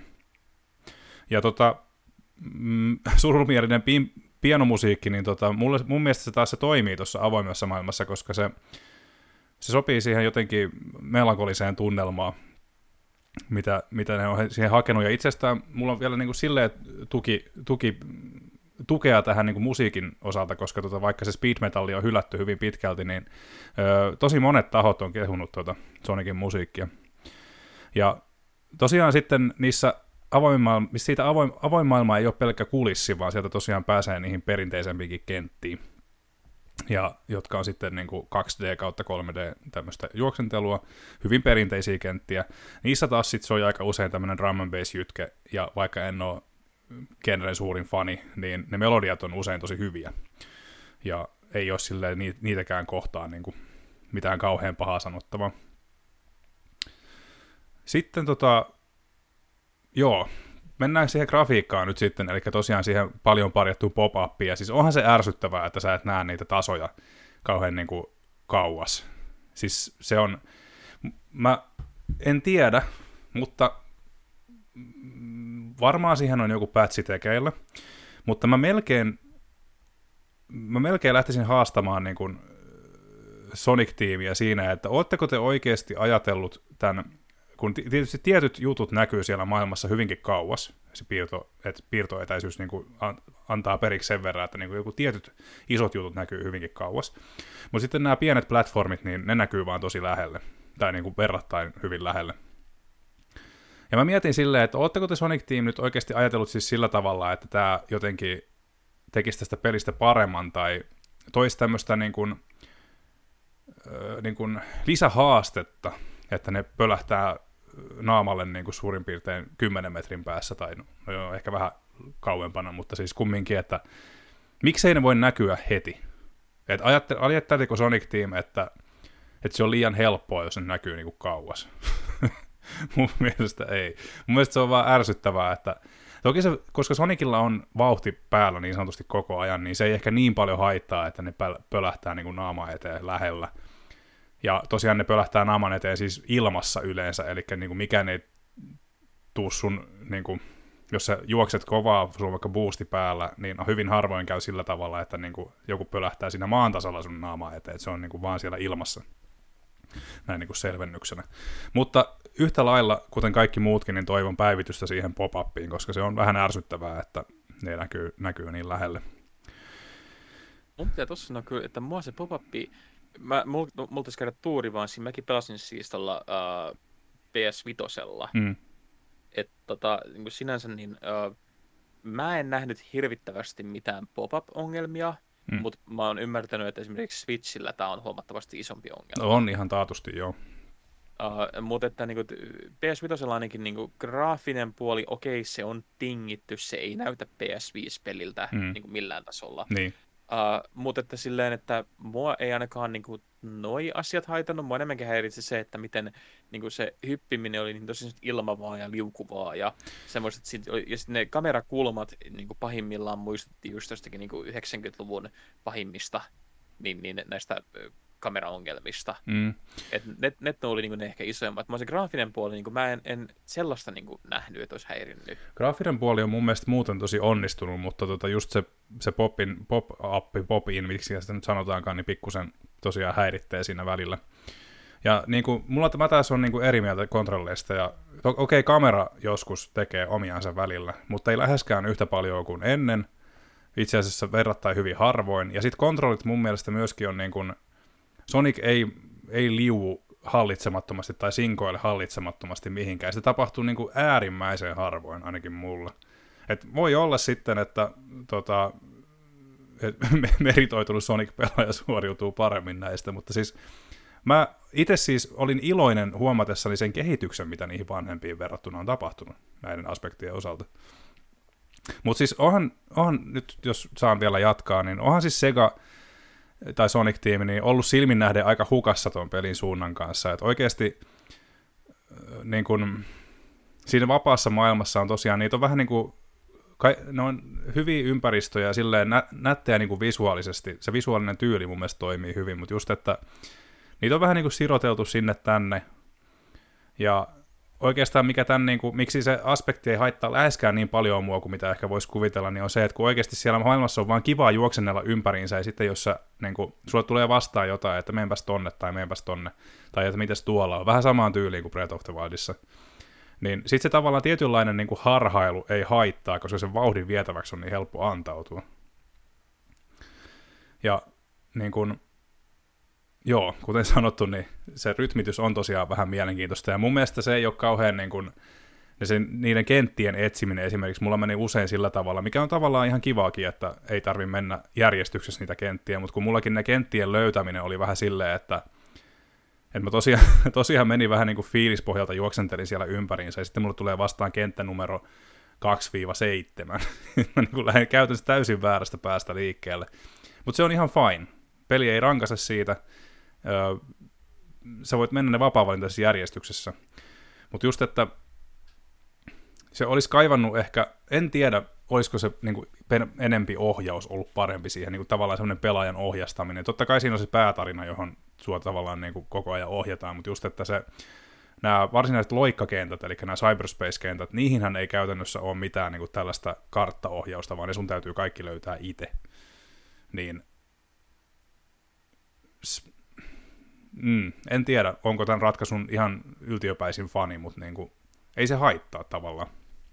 Mun mielestä se on vaan outoa, että niitä kenttiä voi jäädä herkästi menemättä läpi, ennen kuin sä pääset seuraavalle saarelle. No, mutta pelaisit sä Sonic Frontiers 2, jos semmoinen tulee? Pelaisin. Vaikka mulla on toi kesken, niin ihan, ihan todellakin mielelläni, koska mua kiinnostaa todella paljon nähdä, miten ne kehittää tota.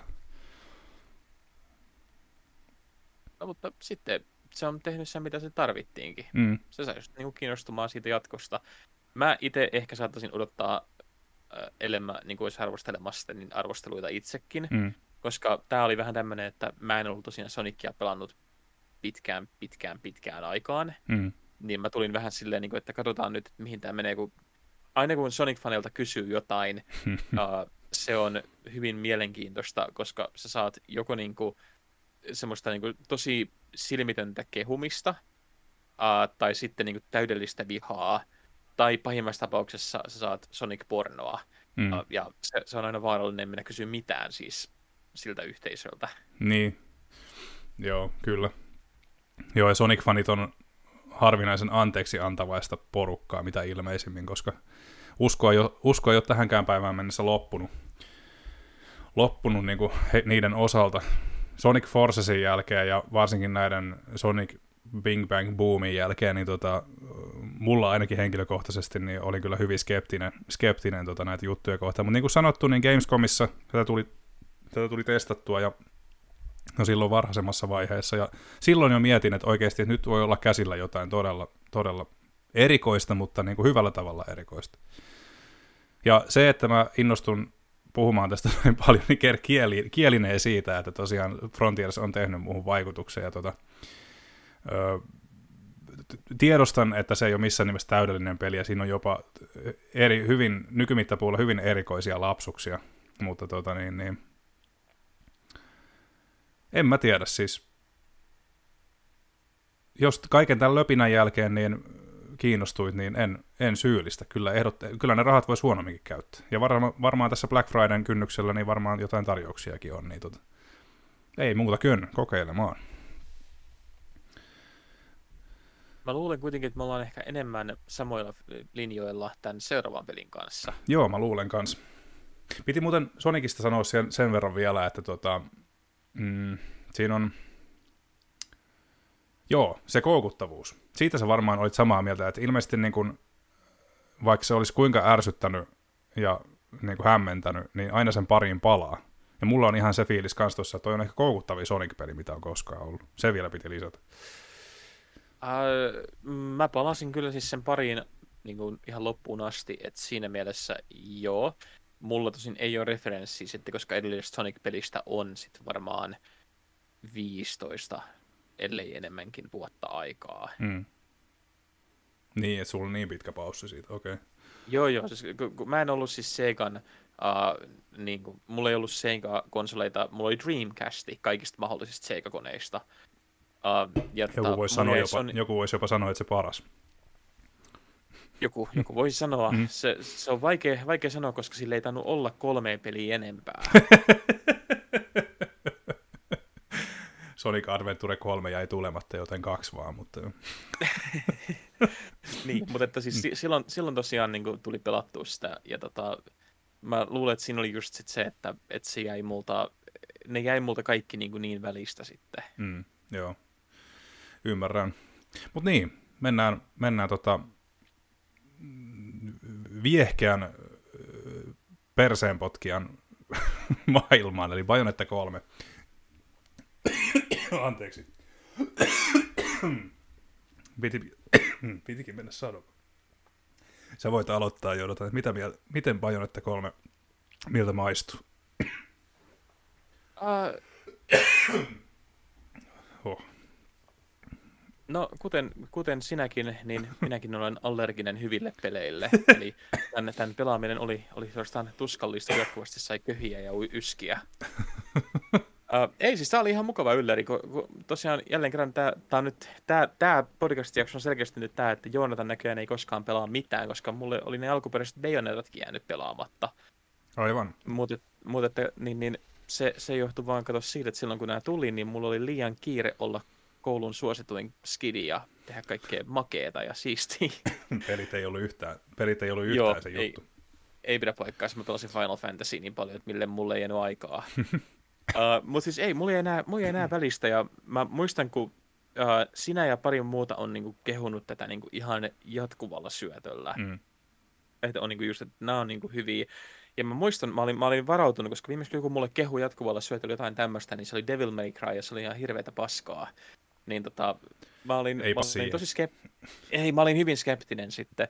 Mutta sitten mä, mä tätä hommasin, mä kävin hommaamassa ekaat kaksi pejonettaa. Mm ja mä hullaannuin niihin, ne oli tosi hurmaavia, varsinkin just erityisesti että se hahmo on niin hurmaava. Mm, kyllä. Uh, pidin ihan sairaasti siis siitä, pidin tosi paljon niin kuin, siitä toiminnasta, joten mä olin tosi innoissani tänne niin, niin kolmannen osan kanssa.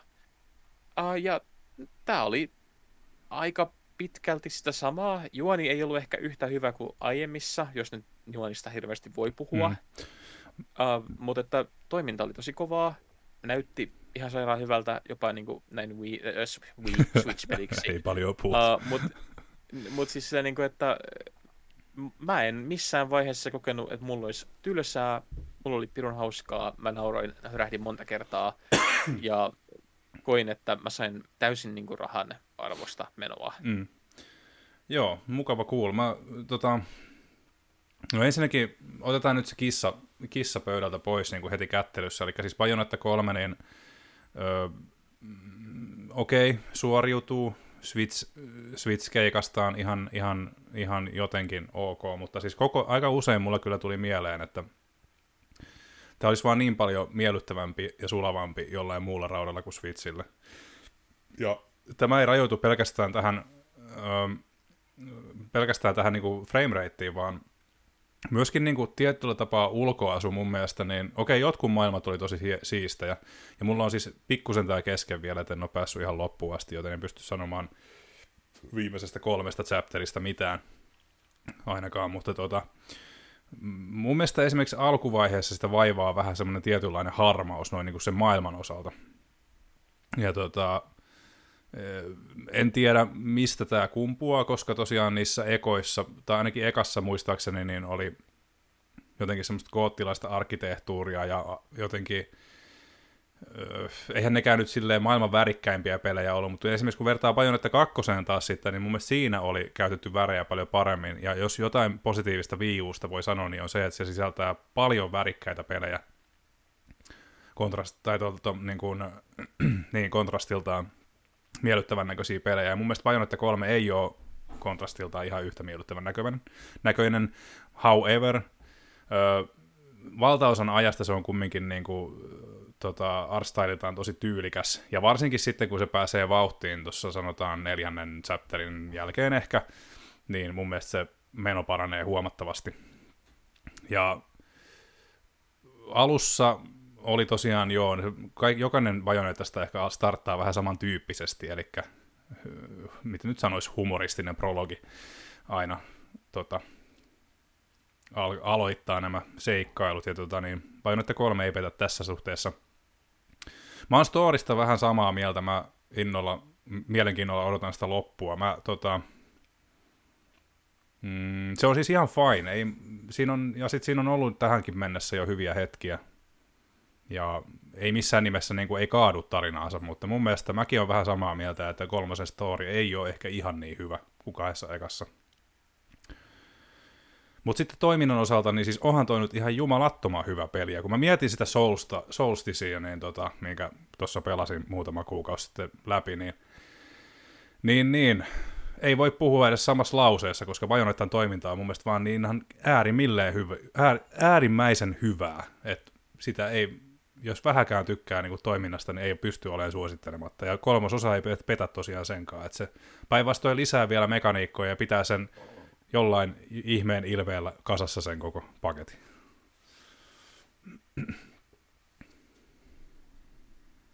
Joo, mä oon samaa mieltä. Hmm. no niin. Tota, ja musiikit. Musiikit tosiaan, ja mä, niin kuin, tuohon niin kuin audiovisuaaliseen puoleen, niin, tai audiopuoleen varsinkin, niin pitää antaa kyllä kehuja vielä. että edelleenkin musiikit on ihan tosi, tosi loistavia, hyvin tunnelmaan sopivia monesti.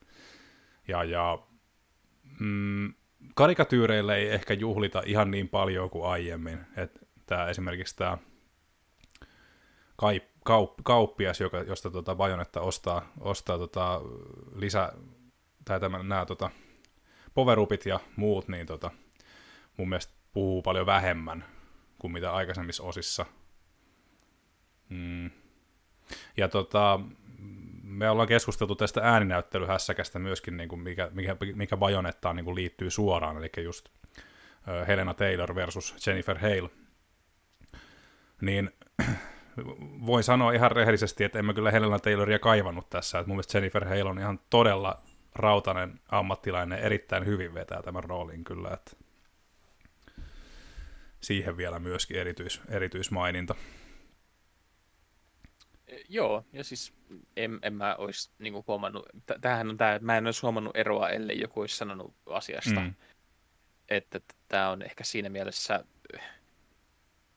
mä en, en halua myöskään nyt potkia henkilöä, joka on huonossa paikassa. Mm. No joo, siis mutta se, sille, ei, ei tietenkään. Niin, sille, joo. Mm. niin mutta silleen, niin kuin, että, että oike, oikeasti niin kuin tässä tapauksessa, kun mä en olisi nähnyt sitä eroa, ja voi olla myös, että kun mä en ole mikään niin kuin, niin kuin rautainen fani, niin, niin tota, siitäkin voi johtua, mutta en, en mä olisi huomannut mitään hmm. uh, niiden, niiden kanssa. Joo. Uh, mutta hyvä peli. Mä oon tosi iloinen, että te suosittelitte sitä. Tosi iloinen, että, että hommas kaikki, ne, kaikki tähän mennessä tulleet.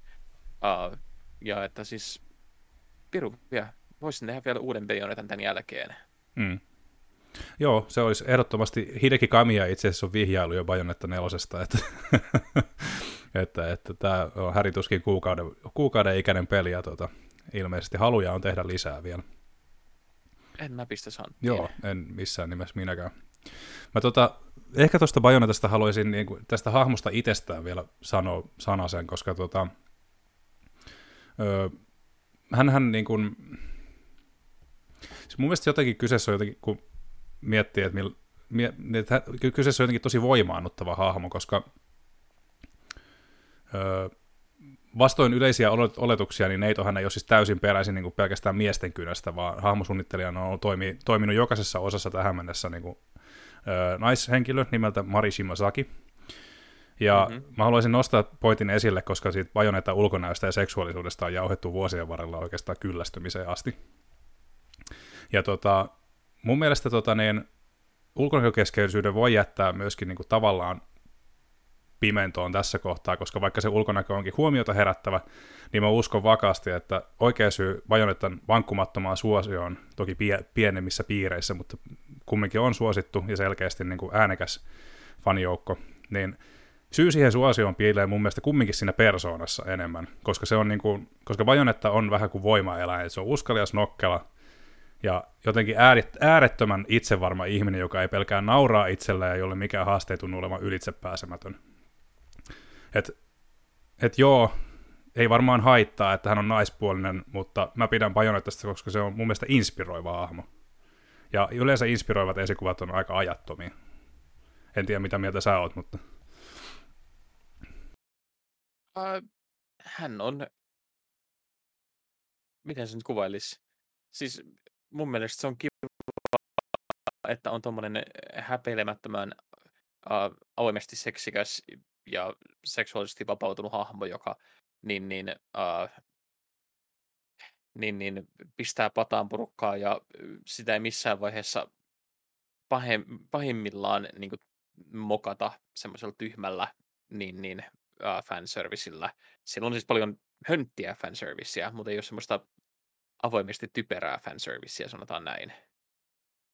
Et joo, mäkin, mä tikkaan kanssa hyvin paljon